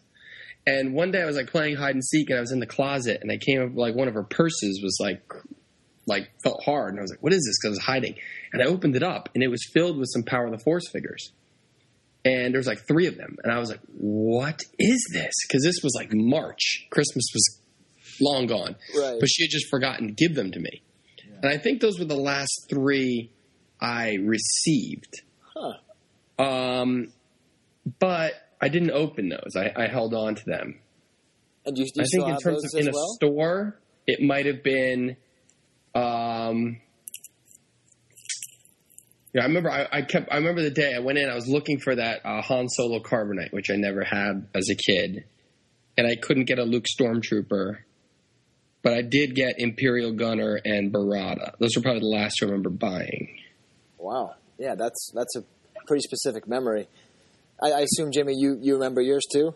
Oh, of course. Um, I was definitely way out of collecting Star Wars at this point. As a matter of fact, I stopped making my action figure purchases around the time of Return of the Jedi. I, I recall going into a KB Toys, seeing them all on the pegs. I knew my brother had picked up some of them, and I had looked at them at home, and then I was just flipping through the pegs, looking at them all, but I left them all there because I thought, well, you know what? I'm going into high school. I don't play with toys anymore. It's the end. Star Wars films are done with. It's the end of an era. It's time for me to get into chicks and guitars and things like that.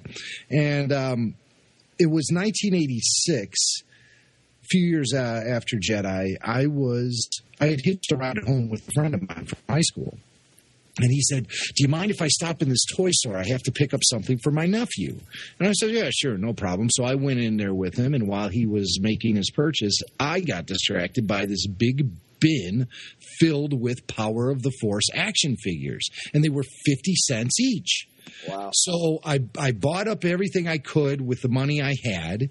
I remember buying uh, uh, B Wing Pilot and um, uh, Luke Stormtrooper and uh, the Ewoks and whatever was there. The next day, I went back and bought the rest. And for the longest time, that was as far as I had pushed my Star Wars vintage collecting. And I felt like I had a pretty complete collection. I knew that there were still some missing, like Han Carbonite. I, I knew I didn't have him, or Yak Face, which I didn't even know about Yak Face at the Right. time. Learned about Yak Face until uh, the early 90s when a, a friend of mine, he's an actor, a comedian, Bill Leff, he's a big toy collector, and he started telling me about his collection of Star Wars figures and what they're worth. And uh, I would say, Well, do you have Blue Snaggletooth? And he'd say, Yes, I do. And I said, Well, I have two of them. So he really piqued my curiosity to go back to my parents' house and dig up all that stuff. And that's really what got me back into collecting as an adult. But um, I was still in high school when I discovered that bin of figures at KB Toy, and or no, it was called Clippers. Clippers was the name of the toy shop, and it was just you know a chance thing where I was with a friend of mine and I saw them all in there, and I had thrown away that pretense I had in summer of 83 that I had outgrown this stuff and that it was time to fill up the holes in my collection. And so I did just that. However, those uh, that collection sort of sat dormant. I got into uh, Star Trek, uh, actually Star Trek Next Generation in '87, and I watched that you know all the way through college and stuff. So I found myself attending a few Star Trek conventions, and I would go around to the dealers' tables not looking for Star Trek stuff at all, but asking if they had any Star Wars stuff, and they would always tell me in the cardboard box under the table. So I would move a I would move the uh, the the tablecloth, and I would pull out a box and find like a imperial guard without the cloak, and I, you know, what do you want for this? I'll give you a quarter for it. You know, I just start stocking up that way. And uh, then when I met Bill in the early '90s, we were doing radio work together, and he told me about how or how organized Star Wars collecting was becoming. Uh, Steve Sansweet had just released his first Tomart's guide, and I picked up a copy of that, and that just unleashed the floodgates. I said, "Well, I have to get all this stuff out of my parents' house. I have to make sure it's all in great shape. I have to put it on display. I have to fill in all the blanks in my collection." And then shortly after that, Hasbro revitalized the Star Wars line, and it all just took off from there.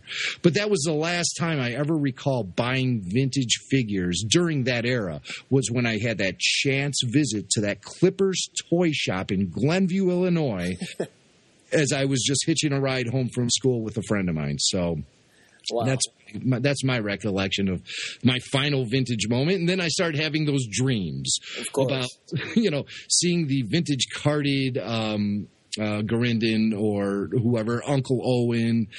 Tarkin, we always wanted Tarkin. Tarkin's the pinnacle. Yep. Yeah, yeah. So that's uh, yeah. Those are, are my my final vintage memories. Wow, that's that's up, man. You guys have some really good memories about that. We'll have to. I haven't asked that question. I don't think before of any of our interviewees. Uh, that's cool too because it gives you an idea of like people's different ages. I mean, what, one of the things about my co-host is he's like a lot younger. Like he was, yeah, I think he's like not even thirty yet. Um, and uh, it was actually funny, Kyle. I, I owe you sort of a thank you because I didn't really know how to hang out with him because he was going undergrad when I was at grad school at Santa Barbara. Oh, And, yeah? Uh, and so, like, one of the first times, if not the first time we ever hung out, was when Fanboys was playing uh, at the Magic Lantern Theater. And it didn't come any other, and I didn't make it down to LA to see any of the showings. I was really excited.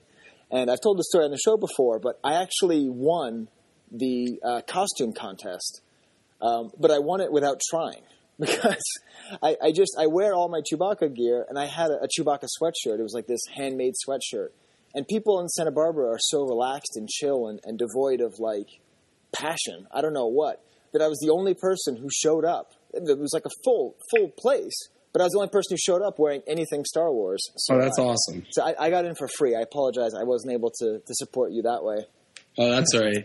Um, but uh, yeah, anyways, I wanted to, you know, we, we definitely appreciate uh, appreciate the movie, and uh, uh, Jimmy and I were talking about it a little bit earlier too. That uh, that last line, you know, what if what if the movie sucks? In my opinion, I think that's what happened to the Star Wars community. Was at that point, half decided it did, half decided it didn't, and I think that was the split. Um, There was a split, and that's why it was a very decided point to end the film because you know really it was about the movie. That whole thing. What we're trying to do is just show how it brought people together, awaken people to it, and after that, fandom kind of went in two different directions. And there's the people, which I actually think they all tend to be really miserable people that really don't they don't like themselves they're so they just wanted to judge the movie as it was in 1999 yeah, and never look at it in context of what else came out yeah, and it, it, I I understand why it was you just jumped to that conclusion that's it but it was hard and definitely was a schism in, in in the fans yeah, yeah. It was. I mean, I could. Uh, I could talk about it for, for hours and hours. I know uh, J- Jimmy says that uh, we should probably probably wrap it up soon. Um, although I do Actually, yeah, I unfortunately, yeah, I have a, a work call that I'm I'm I'm late for, and I apologize because I was late to you too. Just kind of a Oh, no, crazy but- day, but I'm also happy to talk further at a later point if you want to. I apologize, I have to hop off right now. no, no. But I, I, I've I've been a fan of your site and your podcast for a bit, so awesome. it's, well, it's great to finally come on and and chat. About we- all this stuff because I, I think about it every day. Yeah, yeah, awesome. Well, it's you know we love, but uh, I, I will let you guys go. I will have to talk to you guys again because you have not answered the the Soviet lightning round questions. you let me know. I can do it whenever. I, I apologize. I have to go now, but I'm down to come back when later this week and future. You tell me, and we'll figure it out. All right. Well, cool. Well, uh, I- Thank you again. Great chatting. yeah, awesome chatting. All right. All right. Thanks. Thanks. See you, Kyle. Awesome. Talking vintage with Kyle. I mean, there's a guy who loves to talk about vintage. Yeah, he is. I, I'm telling you, both you guys, you you have what it takes to be full on hardcore. I mean, the the way, the way you described your Imperial Commander, that's like the beginning story for so many people. That kind of thing, and I could see you in five years having the full proof run and you know the, the hard copy and the acetate and the sculpt and everything, using all your crazy connections, you know, and like being the Imperial Commander guy. I, could I could see. I mean, I know I know the guy in Singapore who has most of it, but still. Uh, he'd probably be able to, you know, let go of it. I could help you figure out trades. You know, I'm just, uh, uh, and definitely Kyle there too. We'll we'll have to we'll have to work on uh, again finding this great uh, center ground. You could be my collection manager. Exactly, I'd love to be because uh, especially if if if uh, condition is not your be all end all, collecting is a lot of fun and it's not that expensive. If all you care about is AFA eighty five, then you're just going to spend a lot of money and, and it's going to be a little bit less less fun.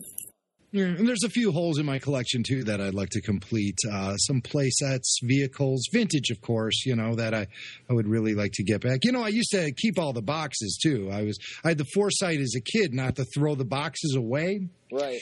and uh, we had them all broken down, and they were in my basement. And wouldn't you know it, the sump pump failed, the oh. basement flooded, and all of those mint boxes just got trashed. And that probably happened.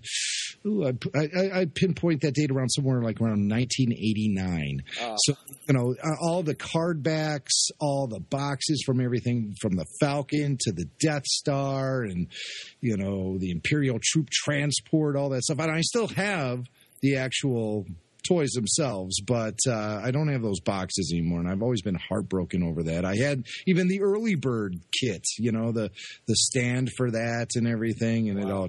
It all just got trashed. The, the cantina backdrop, you know, uh, the blue snaggletooth set Right. that you only get at Sears. Yeah, yeah. We used to go to Sears uh, all the time with my parents, and we would flip through that catalog, and we saw that blue snaggletooth, and we said, "This is a figure we don't have. We need this playset." And that that year for Christmas, we both got the uh, Cantina playset, and it was a thrill. We got all of those Sears exclusives over the years. Oh wow. Even even the remote control land speeder from J.C. Penney Oh nice. my grandmother, the one who lived in northern Mississippi, she Right. to the J.C. Penney in Corinth, Mississippi, one summer. It was summertime, and she said, "Pick something from the catalog that's going to be your Christmas gift." And so we saw this remote control land speeder, and one was not good enough for me and my brother. We both had to have our own Right. we both told Graham that's what we wanted, and it was the longest wait for that Christmas to roll around, and we finally got our remote control land speeders, put the batteries in it, and the thing didn't work for. But uh, you know, because it just had this little R two D two clicker, you click it, and the thing would just you know drive right into the wall and get stuck there, and it was mostly ineffective, but it was still cool to have, and uh, I still have both of those remote control speeders. Oh, uh, they're that's not exactly in great shape, you know. I think one of them is missing the windshield, you know, that kind of thing, and one of them's missing the uh, the wheel. There's a wheel underneath that would steer it along, and uh, all that stuff is. Uh, it's either up in my attic or it's gone forever. But um, you know, I just. I always say God bless my mom because she knew how important Star Wars was to me growing up. Every toy I had, from the Six Million Dollar Man to GI Joe with the Kung Fu grip, all that stuff went in the garage sales. But she never touched my Star Wars stuff because she knew it meant a lot to me growing up and she thought it would be something that I could share with her grandchildren someday. Little did she know I do share it with them, but I don't let them touch it. right. uh, see, that's part of the fun thing about being, you know, like in sort of the weird, the the vintage area of celebrations. You know, is like during one of the after hour sales, a couple, I think it was Celebration 5, someone brought out these huge, like, technical readout dimensions for the land speeder remote control thing and, like, weird blueprint drawings. Like, they weren't even, like, cool to look at, but they, I mean, they were cool to look at, but they didn't look any good at all because they were actually full on technical readouts that someone got from somewhere in Cincinnati. So, uh, if you ever want to just focus on the land speeder, you could do that too. But, uh, Technical readouts of this battle station. exactly. But I still have my vintage Death Star. Of course, all the foam is long since deteriorated. Um, I still have uh, the vintage Dagobah playset. Again, all the foam has deteriorated. Of course. But I, I still love having them, and I, I have them on display, and uh, they're very important parts of not only my collection, but of my childhood. And yeah, they're not in mint condition. Uh, they're far from it, uh, but they'll never be for sale because what they represent to me is so much more important than any sort of dollar value I could put on it. it. In essence, you never really grow up as long as you stay connected through vintage collecting. You, you, you never really get that sense you've fully grown up. You've just evolved. Right. You're just an, an accidental adult. That's what I often call myself. I love that. I'm going to use that. I'm stealing it from you. Accidentally. Skye, it's been a pleasure. I could talk like like Kyle said. I could talk vintage all day long, and uh, and if you want to continue this discussion down the road, uh, I'm I'm available and more than happy to uh, chat vintage with you all night long. Well, yeah. Well, I think you know because you guys have both not answered the lightning, the Soviet lightning round questions. We'll, we'll definitely have to get you back on. Uh, maybe even Jason, if he's ever forgiven me for calling him a, a, a Wookiee hater. I think, I think he got over it. I think he probably did. Yeah, probably never even thought about it. But uh, Yes, we definitely got to get Jason for next time. So. Yeah. Excellent. Well, thank you so much, Jimmy. And again, everyone out here who can hear my voice, Rebel Force Radio, uh, it's it's it's just so much fun to listen to. You guys have a, a really good back and forth. The sound bites are great. Every week they do the thing with uh, with Billy Dee Williams where they get an amazing quote. Although somehow it took them a long time to get to Bingo Long and his Traveling All Stars and Road Kings. I don't know why it took you guys so long to get there. It Took a long But- time. Sure did. but uh, but they always have uh, just these great features, and if you want to know what's happening with episodes seven, eight, and nine, uh, they're definitely the place to go. And uh, be sure to uh, give my, my warmest regards to uh, Gus Lopez. I will. He is, uh, you know, his his website was one of the original Star Wars websites I visited back in the early days of the internet in the mid mid '90s, and uh, and it, it definitely was an educational experience when I discovered his massive collection of prototypes and rare action figures. You name it, Gus has got it, and I think that you are supplying the perfect podcast for his website. so well, keep well, up the thank you great very much, Jimmy. and right. uh, and stay vintage. All right, stay finished, Jimmy. All right, man. Later. Later.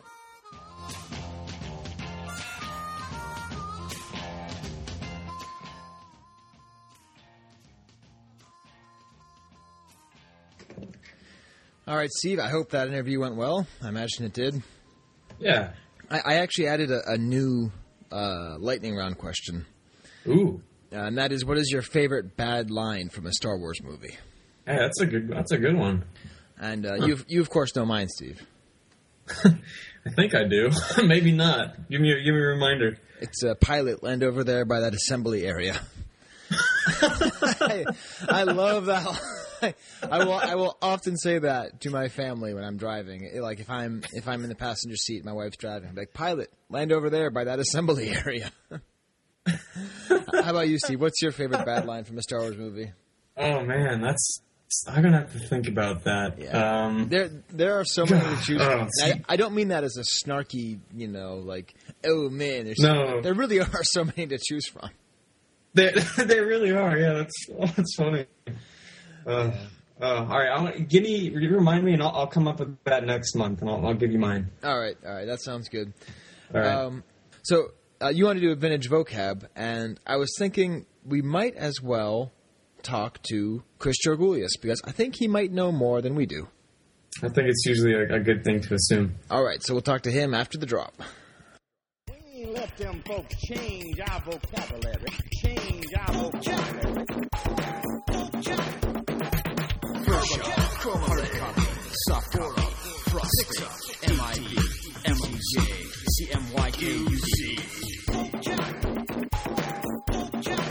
It's vintage. And the vocab word for today is box flat. Hello. Chris. All right. Well, we're here with Chris Georgoulias, Steve. As always. And well, not as always, as I as not as often as we'd like. But uh, yeah, and and you know we're the the figure this month, Chris, is you know Luke Bespin, and uh, Okay. this has got us thinking a lot about box flats, right? Because there's a lot of these 12 inch figure uh, box flats that came out for the Empire Strikes Back uh, unproduced line of 12 inch figures. And I, I was- I was thinking, Chris, I'm going to try to explain box flats. And I, if I'm right, then you can just say that's right. But I've never really fully understood what they were. Steve, have you had the same problem? I mean, I'm, I'm probably in the same boat as you. As I, I have a, a general understanding, but there's probably specifics that that uh, I don't have. Okay, so as far as I can figure, Chris, these are not pre-production items. Yeah, that's correct. I mean, all boxes start off as box flats. You know, they get them from the printer, and then they just, you know, they're their cases of them. You just pull it out and unfold it and stick your toy in it. Okay. So, so in, retur- in regards to the 12 inch line, it's just packaging that that was printed up and ready to go, but didn't go to that next step actually being used. Okay, so then it, they feel like proofs to people because they're something that isn't the production item without the actual toy, but they should not be confused with proofs in, in almost any way. Well, I mean, there's probably some proofs out there that are actually like unused card backs. So it's it's almost the same thing, except the difference in the proof is you know you'd have to actually put a a blister on there, Right. and that's another process. Whereas the box flat, you can literally fold it up and then take the contents out of a regular toy, and you could transfer it, and you'd have a mint box Right. toy. All right. So then, so if we're looking at like you know, we'll, we'll be having pictures on the enhanced uh, podcast of the uh, of the Luke Bespin. So then, where did this probably come from? How many do you, do we think are out there? I mean, if this was unproduced, right? Why do we have this in this forward of a stage? Well, I would say for the most part, probably because of Steve Denny, the uh, collector from K- Kentucky, and he was one of the earliest guys, and he's probably one of the first guys digging prototypes out of Kenner, literally out of the dumpsters. Okay. I mean, tons of proofs that you have and seen, box flats, things. I'm not sure the box flats as much. I know proofs. He literally pulled things out of the dumpster at Kenner in addition to buying stuff, you know, from his employees and, and from flea markets. You know, he showed up at one flea market, a guy had just like, I think comic box, long boxes full of just proof cards, you know, because Wow. when, when you print materials, I mean, once you get the printing process going, you know, you it doesn't take long. You crank that stuff out. So it's just the way they do production, and it's all what gets saved and who saves it, and if he passes it along, and that's why you have so many of those boxes around. Right. Know, and desirability is depending on you know what it is. You know, an unproduced 12 inch doll is going to have more desirability than say like a box flat of like uh, an an X-wing fighter or something like that. Right. Okay. So there. So basically, we don't know how many there are, but there's probably not more than a, than a handful, right, of this one in particular, or we just would never know. Are we talking specifically Luke Bespin Yeah, yeah. Specifically, just as an example of an unproduced figure. Um, it's hard to say what's out there. I'd have to say that I mean, just from what I've seen over the years, I, it had to be less than a dozen. Right. You know, probably, you know, half a dozen to a dozen. That's just a just a off the cuff guess, just based on kind of, you know, because I know there's some in private collections. If you add those up, you know, and then figure there's a few more beyond that, you know, a dozen's probably not far off. It's probably might be on the high side from what I'm guessing. All right, so good. So it seems as though we, we were pretty close uh, as as to how that goes. Now, I was also thinking too that like, I mean, do do people ever sort of because you could just fold these up? I mean, I've seen people sort of fold them up and make them into like look like toys that were actually made. I mean, what's the sort of experience with like box flats and how it sort of pertains to sort of like fakery? Have, have you seen stuff like that? Yeah, I have. I mean, there were some on eBay a while back, you know, a few years ago. Huh. I guess without naming names, I, uh, you know, it, sort of goes into like one of these ethics things. Like, is it real? Is it not real? I mean, really, it's a printed item, but the, if you stick a toy in it to make it look like a full toy, does it? Yeah, it's sort of fakery in that in that respect, but I guess it depends on your point of view. Because I've heard opposing point of view. It's like, well, you know, this is what it would have been, and here's just the contents, and Right. Yeah, but you can't say, yeah, this came off the assembly line as as that, or you know, even I guess if you got it as a sample from some employee, literally though, it's it's probably the contents of something that was already existing, you know, just transferred. Right. So it's hard to say. It is because you know I have like the The Empire Strikes Back Chewbacca box flat. Um, so you know that was unproduced as well, at least as an Empire figure, at least in America. And I mean, my problem is it, displays well, but you know, there's a lot of that kind of brown cardboard, and I would never do it. But it would, would look nicer if it was if it looked like the rest of the uh, of the 12 inch Chewbacca's that I have, and it was all kind of all lined up. And I've thought about you know getting a a Star Wars one and just removing it and setting it all up. And uh, yeah, no, it is it is an interesting question question of ethics. Yeah, I. Uh, but once you fold it, you can't go back. You know, it's, it's Yeah. folded up. Yeah. You know, and it's going to depend on your next. You know, wh- whatever you do with it later on, you try to pass it along to somebody. You have to find somebody who wanted it because it was folded up, and you might find somebody like that. But then other people might look at it and say, "Well, you know, you took a, this unproduced thing and you folded it up and stuck it Right. around a, a production item, so it sort of loses its appeal." I think. Yeah. Uh, And then the other thing too is, you know, this is vintage vocab, so we've just explained what a box flat is. Um, but what is a toy shop scrapbook, Chris? Uh, that is uh, years of my life. That's what it translates to. but uh, basically, I guess most people know um, what Toy Shop magazine was sort of like the the way to buy and sell toys and stuff. Um, mostly throughout the '90s, you know, even from early, basically that 10 year span almost. You know, I think eBay came out 97, 96 was really early, but most really it started taking off, you know, say 98, 99 Right. you know, it really was was was hot. But before that, you know, Toy Shop was a just like a newspaper print, um, large large format magazine that came out bi-weekly. I think it even came out weekly for a while. Um, it was like Goldmine magazine. If anybody's a record collector, they you know they print that thing up, and basically dealers from all over the country, all over the world would put in ads. You know, they they'd mail their photographs to the toy shop. They'd do old school layouts, you know, transfer all that stuff, and and basically you'd get just like the, the the classified sections of your newspaper, but it would come to your door and um, just scour through it and look and see you know what people were selling. It's just sort of like a print version of of eBay, basically. Right.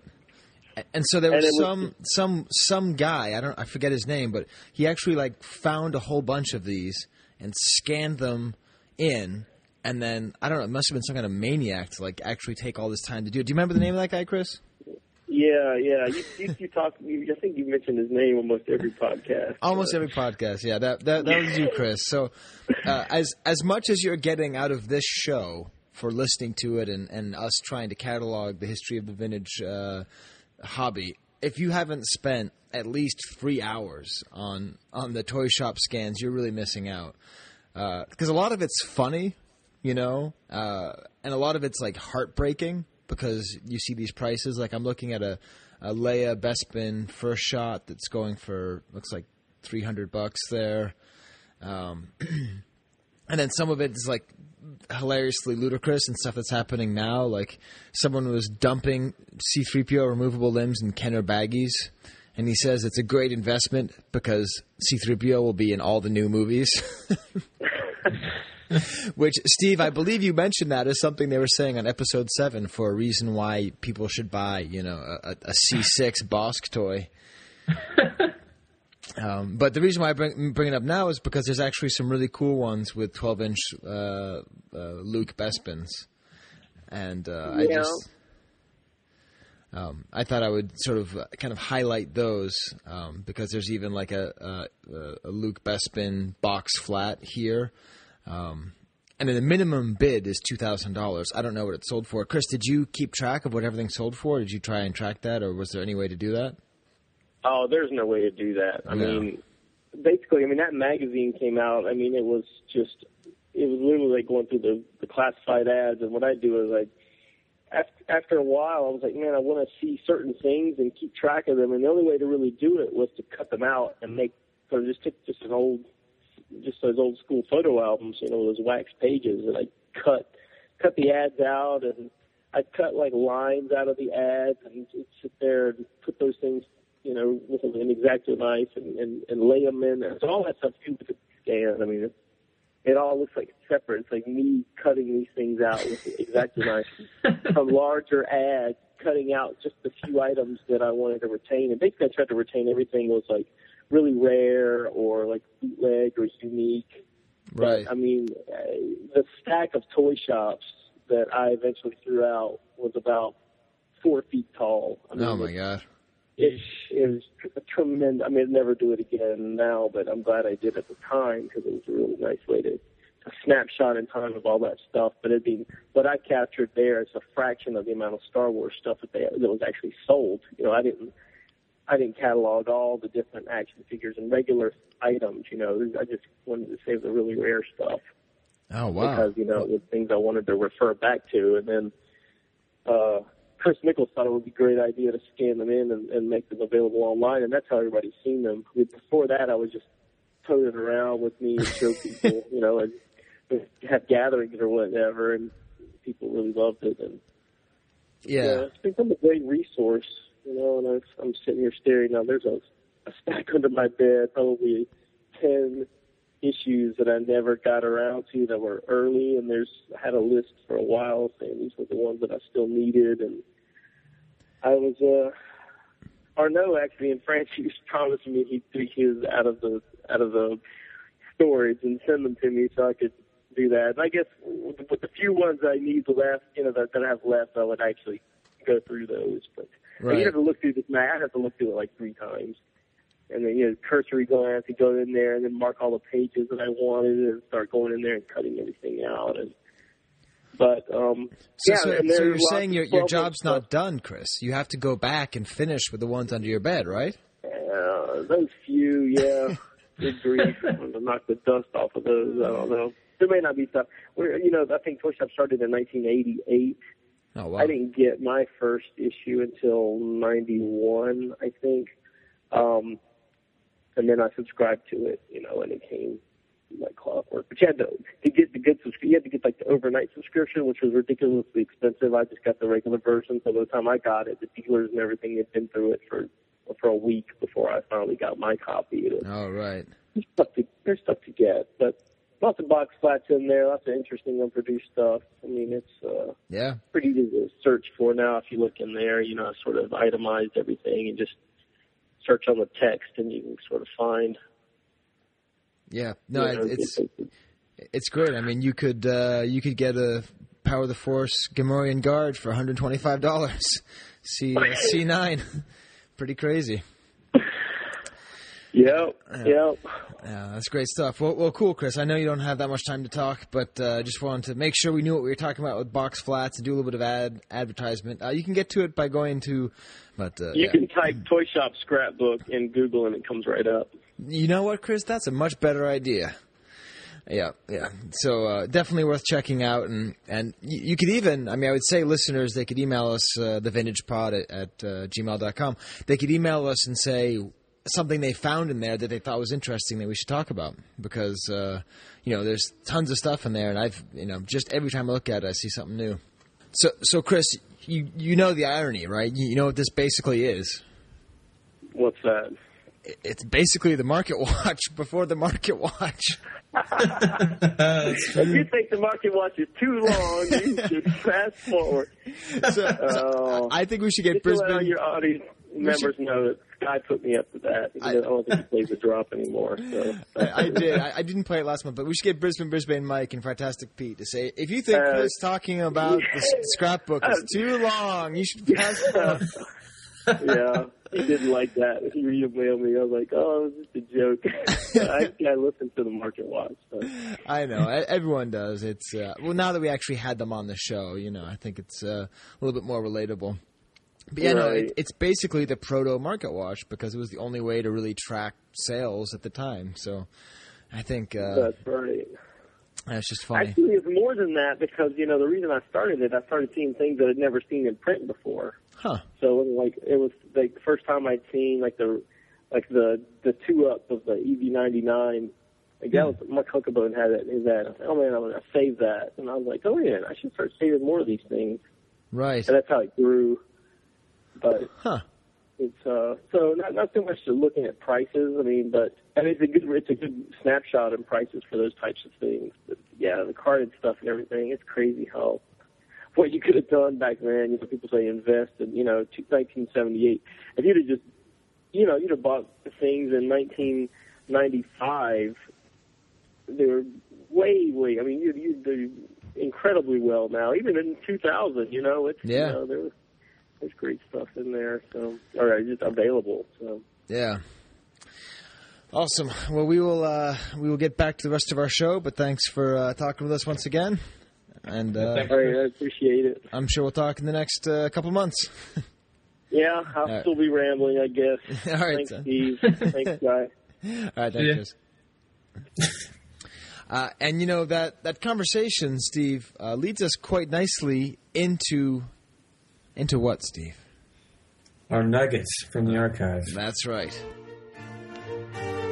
Tis a nugget from the archive. Tis a nugget. Oh my god, they're gorgeous. From the archive. Oh my god, they're gorgeous. Uh, so see, it's kind of funny. We wound up actually talking a lot about the 12 inch figure. Um, Yeah. I mean, it, it is really interesting, you know, that they didn't make these you know, large size action figures, or as we also call them, Steve, Dolls. dolls. Yes, sorry, Lee. Um, boy, how long ago did we interview Lee? Steve, can you believe we've been doing this show for three years? God. It, it is still kind of crazy to think about. It was funny when I said that we should interview, you know, the ra- rather childish guy, and uh, I was like, boy, I hope we haven't already done that. 'cause I feel like, ah, I was just looking through our through our archives. It's funny we've uh, we've done a lot, but anyways, um, it, it is a, a really interesting uh, figure, and what we found here is. There's a couple pictures of the prototypes that exist. Okay, so Right. you know, Gus has one, and you know, a couple other people have one of this actual prototype set, um, which is actually featured in Gus and Duncan's Guide to Star Wars Prototypes, um, which if you don't have, you should get. Um, but actually, uh, Ron wrote up this this right, and it's on the great marble background, and it's a picture of a prototype Luke Bespin fatigues or tan costume Luke uh, that's never been seen before. And uh, w- Right. how would you describe it, Steve? Well, it's got you know the the regular outfit, but it's the uh, the boots that kind of distinguish it. The uh, the prototypes that have surfaced have uh, like actual um, molded boots that kind of try to mimic the the uh, the regular costume, but this has these kind of like fabric uh, covers, or I don't know really how to describe it, but it kind of makes this one stand out as as something maybe a little bit earlier because the uh, the other 12 inch Lukes and I think the uh, the Han also had that kind of molded boot. Right, the standard plastic molded boot. Now, Steve, uh, because I was watching the Blu-ray today, doing research for today's episode, they have this thing where you can analyze the costume in detail, and that actually Really? that actually looks closer to his boots than the molded boot that they show. Yeah, his boots are kind of funky. They sort of have too many straps. Um, I mean, if you had to just define his Bespin fatigues, his tan costume, it's there's just too many buttons and too many straps. Um, and yeah, so it's actually fairly close to it. And and what I like about it is that it's this picture is only available in the French toy licensee Meccano, Right. in one of their uh, pamphlets. And Yeah. just why I, you know, why is this the only place you've ever seen this Luke? And again, it's and here it's not Luke Tenu Bespin, it's Luke Cloud City. It says. Yeah. Um, so this is just a really nice piece, and again, when you think about what's out there, what has not been found, uh, this particular prototype has never been found. Where is it? It's probably somewhere, I imagine, right? You'd, you'd think so. Um, but yeah. And, uh, and and we can't find it. So, but if you did find it, you could just fold up one of those box flats and put it in there. Oh no, wait, that's, that's an ethical quandary.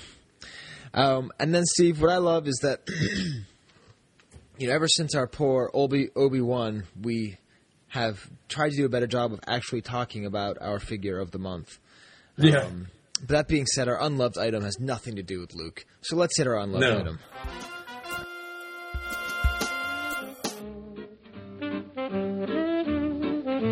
You don't hate, only the unloved hate. The unloved and the unnatural. The unloved and the unnatural. So, Steve, uh, you picked out something. I don't know how you got there or why you got there, but what is it that you found, Steve? So I can never really explain how or why I get to these things, but I was, I guess, looking for something Empire because it was always the, the toughest to find uh, the funky things. But uh, I found this bank from probably the most boring licensee name ever, Metal Box Limited. Right, Metal Box Um, Limited. Like, which the, is the name Metal but- Box doesn't sound limited enough. Metal Box Limited. No. but uh, it's this octagonal bank that has this really great artwork on it featuring all the, the Empire characters. It's got you know, Luke and Han in their Hoth gear, and I don't. Some of these images, I I don't remember seeing them anywhere else before. Um, I could just be missing it, but uh, like, do you recognize that Chewie that Chewie pose that's on there? Yeah, that's. I mean, so it's it's line art, right? So it's, Yeah, it's yeah. drawn. That is similar, actually, to the Chewie that is seen on the uh, the Fat Chewbacca uh, bootleg Peruvian board game. Oh, okay. Um, and I've seen it other places too. The line art is familiar. Definitely the Yoda I've seen Yeah, before. I'm That's thinking that pose. I, I had this old comic book that I got at a swap meet that was uh, it was you know before the Empire movie came out, but some of these poses look really familiar to the cover of that. I'm thinking it might be they might be used in the same way. But Right, I mean- yeah, it's it's a really cool piece. They're fairly standardized, but still, I mean, the fact that it's octagonal. Um, uh, Yeah. Steve, I'm going to uh, to go too far here, but uh, for some reason, it makes me think of uh, back in uh, the early uh, days of the Christian Church. They would always have uh, baptism rooms as octagonal because the, the Romans would always have their death rooms as octa- octagonal rooms.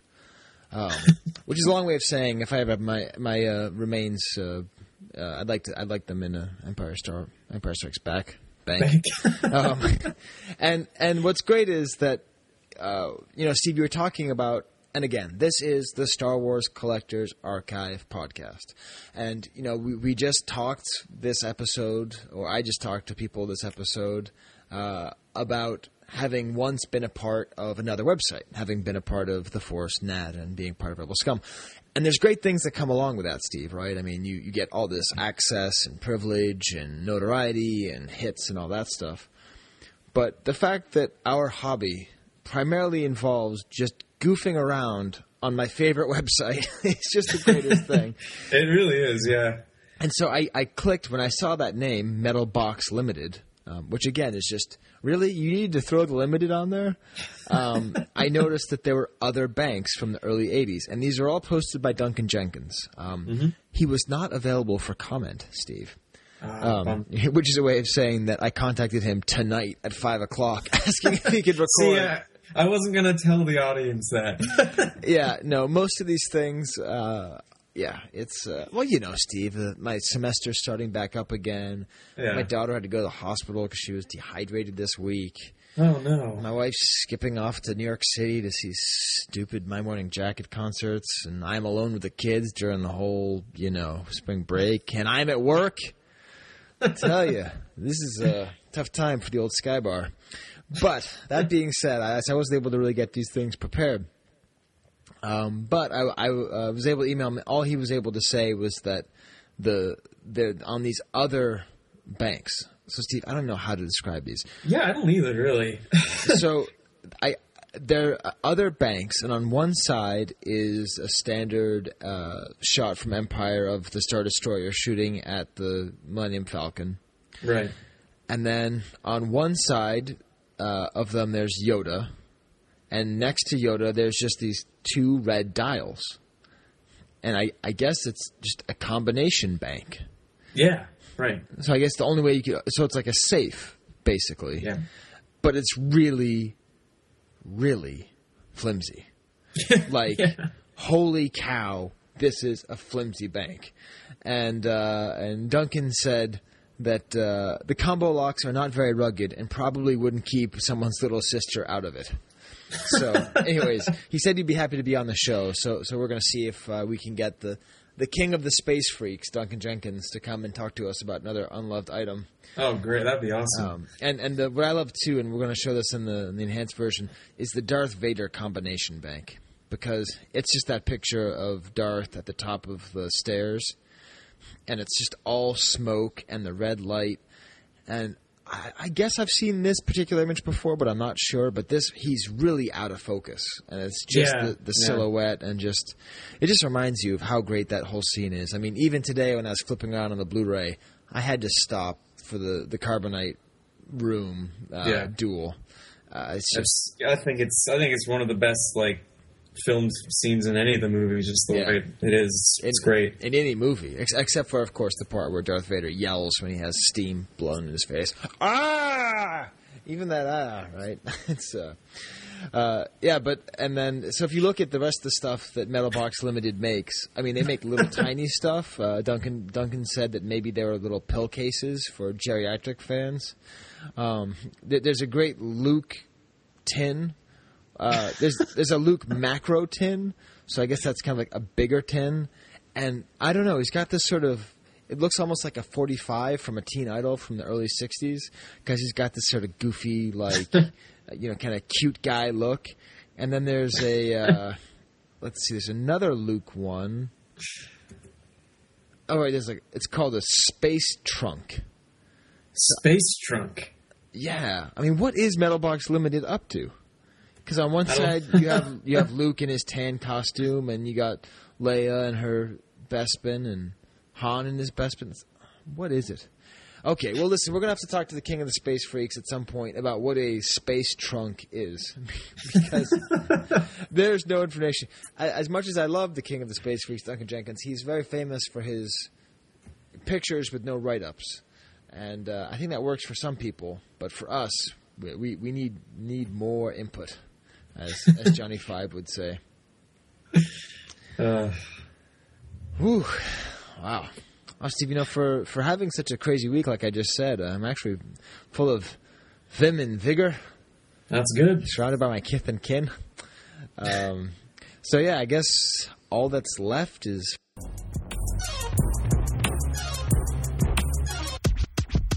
One dollar flicks.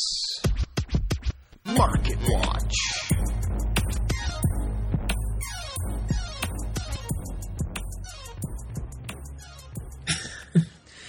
All right, Steve. Well, the technological problems continue to plague us today. Uh, I can't open up Fantastic Pete's Market Watch. Uh oh. Um, but fortunately, you know, Fantastic Pete stuff is is not tied to one specific character, so we can kind of do a double Fantastic next month. Um, so I apologize to that. Um, I hope that you are enjoying the Wilds season. Um, Steve, what do you think about about sports teams that don't have an S at the end of their name? I'm not a fan. Yeah. I, do we call? I mean, I, I mean, do I call them the Wilds or do I call them the Wild? I don't. I don't know. Uh, anyways, you can answer that uh, next month, uh, Pete. I, I don't know why it just won't open for me. But uh, Brisbane, Brisbane, Mike. this is a special month for him, Steve. First of all, uh, he's coming That's right. off the, the high of actually being on the show. Um, he is officially now mentioned in the opening credits to the show.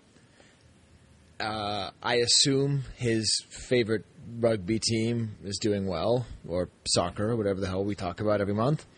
uh, and we are talking about his favorite figure, which is Luke That's Bespin. right. Yep. We got a good run of stuff here. Um, I guess we'll start off with the Empire figures. Uh, we got a 31B that was an AFA 85. Went for 865. Wow. 65. So let's let's now we can talk about it, Steve. Now we can talk about the walking down the hall versus Yeah. the pointing. So then this is a basic fact of Star Wars collecting that that uh, our new listeners may not know, but the card back for Luke Bespin uh, or Luke in his Bespin fatigues, as Mike properly puts in quotes, he was walking down the hall. And then they changed it to, on the 32 back to Luke pointing a gun at your face, sort of pointing at you. And uh, why do you think they changed it, Steve? I mean, I guess to make him seem a little more tough. I mean, he looks a little timid in that original card back, but I think that maybe more reflects the situation at hand. Yeah, I, I- it really works better for me. And I love, in particular, on the 12 inch box flats that you see, the little picture that they chose for just his face. He has got the goofiest looking, like, oh, I don't know about this. And, and that's what the, the walking photo. yeah, yeah. that's what the wa- for this figure. You know, obviously the in between white and black and the gray, and certainly when you listen to Lucas talk about it on the commentary while fast forwarding and annoying your children, um, you know, he just talks about how the movie is really about Luke screwing up. Like Luke is doing the absolute wrong thing when he goes. He should not be there. He is go- giving into the dark side. He's doing everything wrong. Um, which makes sense that you would want to sell that as a toy, and that you'd want to sell him with a gun pointing out at you, because uh, who wants who wants the official toy of walking down a hallway scared about your future? uh, wow, that's really cool, though. Man, I, I would love that. Anyways, um, so uh, that's a long way of saying eight hundred and seventy-five dollars. Was that right? 865, yeah. Right, for an That's- AFA uh, 85. Now, what if it went down to an AFA 80? Would you have to pay less? Let's see. If we go down for an 80, it's 630. Yeah, so you dump, jump down a little bit. Right, and it's still 31 back, so it's Mhm. still the walking photo. Yeah, Uh, that's not too bad. Um, what if you just got a different AFA 85 that was for 700? So, man, it seems really random. Yeah, wow, that's crazy. Huh. Um, I have a few of these. There's, and then there's an AFA 80 that's 779. Right. So it seems like people just sort of. This is a good reason, actually, why you should use the Market Watch feature because you know that you can get a lot less. Um, and uh, it's nice. He actually provides a summary, and he said that the 85 860 was a nice piece, um, but uh, it seems seems pretty high. All right. So uh, if we went down to, to 41 backs, uh, you know, there's like a 41 back with the gun photo.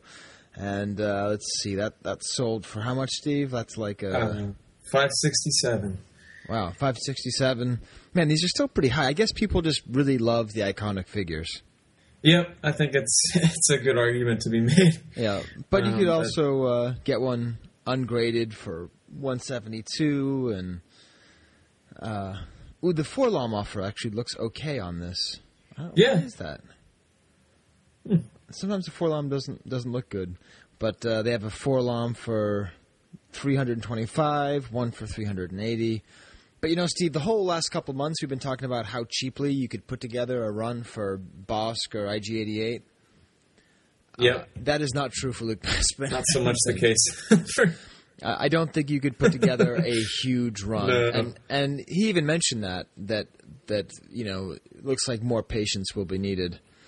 Um, although how, that, I don't know, the 48C went for 150. Man, but see, then you go up to the, the 77 back for Jedi, they went for 230. So it's just, it's there's no easy way out for for Luke Bespin. yeah, I guess I never really thought about how popular this character was. I guess you know the main character in the most popular movie in the saga. That does make sense. That would be popular. Um, but uh, yeah, and then Steve, I, I think we really have to mention the Tri logo. Oh yeah, uh, because I actually almost every month, whenever we talk about a Trilogo figure, I never really think about how different it is. Um, but uh, the Trilogo figure that was released in Europe, yeah, yeah, this is just beautiful. It's a totally different photograph. Completely different, and he looks even like more aggressive. yeah, he looks. He's definitely pointing the gun much more at your face. And actually, you know what, Steve? I just read about this uh, on French Yahoo. There's this huge Playmobil scandal in Britain because on the front of a of a box there's a, a robber uh, holding up a bank guard at gunpoint. And uh, in you know in England, that's far too violent to have on the cover of a box. So there's demands for the recall. Huh. And I think maybe they would say the same thing if the if the Luke uh, Bespin fatigues were to come out uh, now because he, he's pointing his gun directly at you, like, "Hey kid, you want to buy this?" exactly. uh, but yeah, but the Tri logo sold for six hundred and forty-five, and to be honest, that seems to be the first one that's worth its money. yeah, I mean, well, yeah, when you think about how how different it is and unique, um, yeah, it's huh. And presumably uh, a little more rare and the only sole prototype is the Revenge of the Jedi proof card. Yep. Which went for 425, which again, uh, if people just want to get started in any kind of proofs, Revenge cards are a really good way to go because yep. uh, they're out there a fair amount. And you can get just about any any of those, you know, first uh, batches of characters too, which is nice if you're looking for an early figure. Yep. Well, awesome. Well, thank you very much, Brisbane Bisbane Michael, for your excellent watching of the market. And uh, fantastic. We will join you next month with whatever you did for this month that I presume was was good. Quite good. All right. Well, let's get to the feedback section. All right.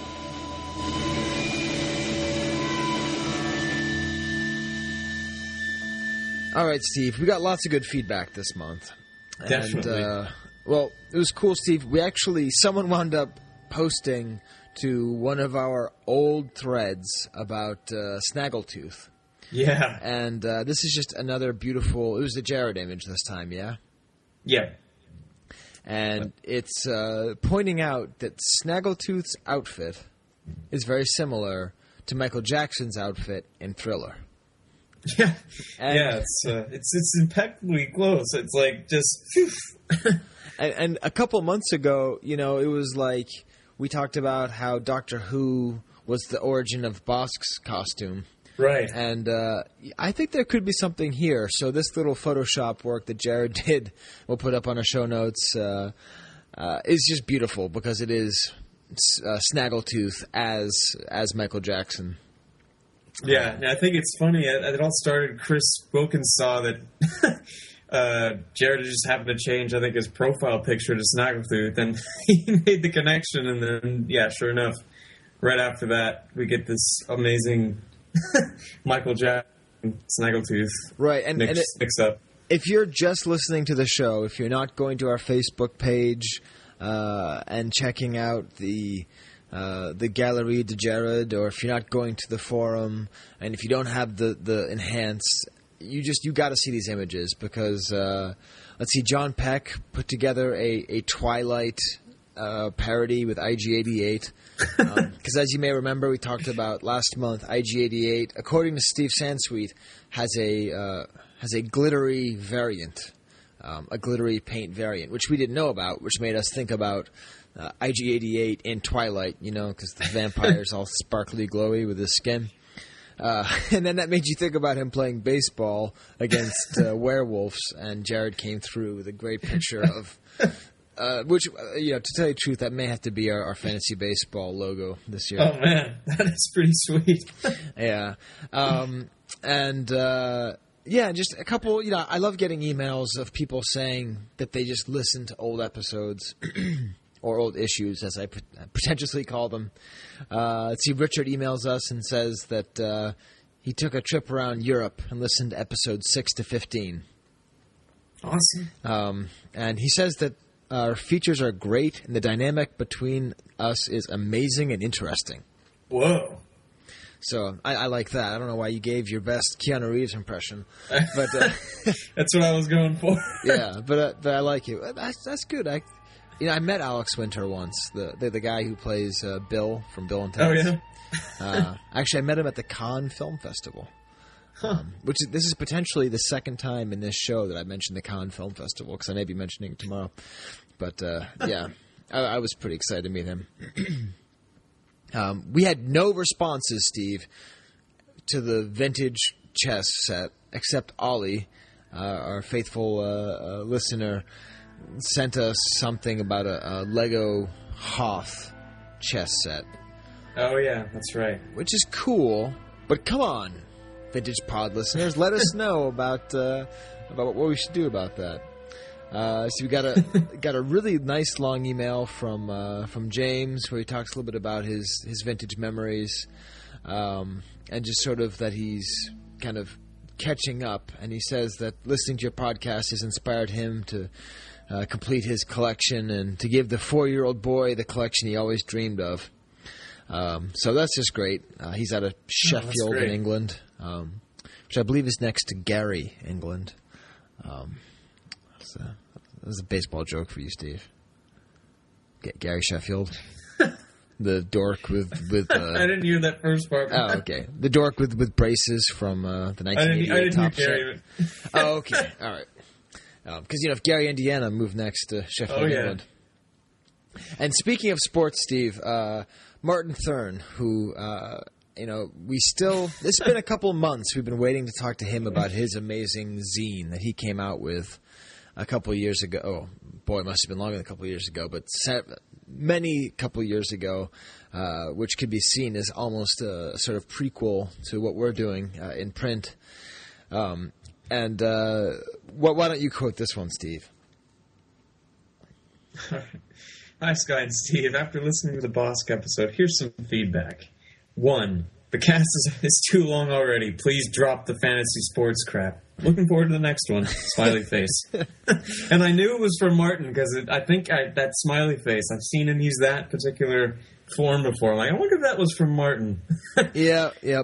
Well, you know, Steve, I said earlier in the episode that I like J.J. Abrams and George Lucas because they're withholding, and they don't always give the audience exactly what they want, Steve.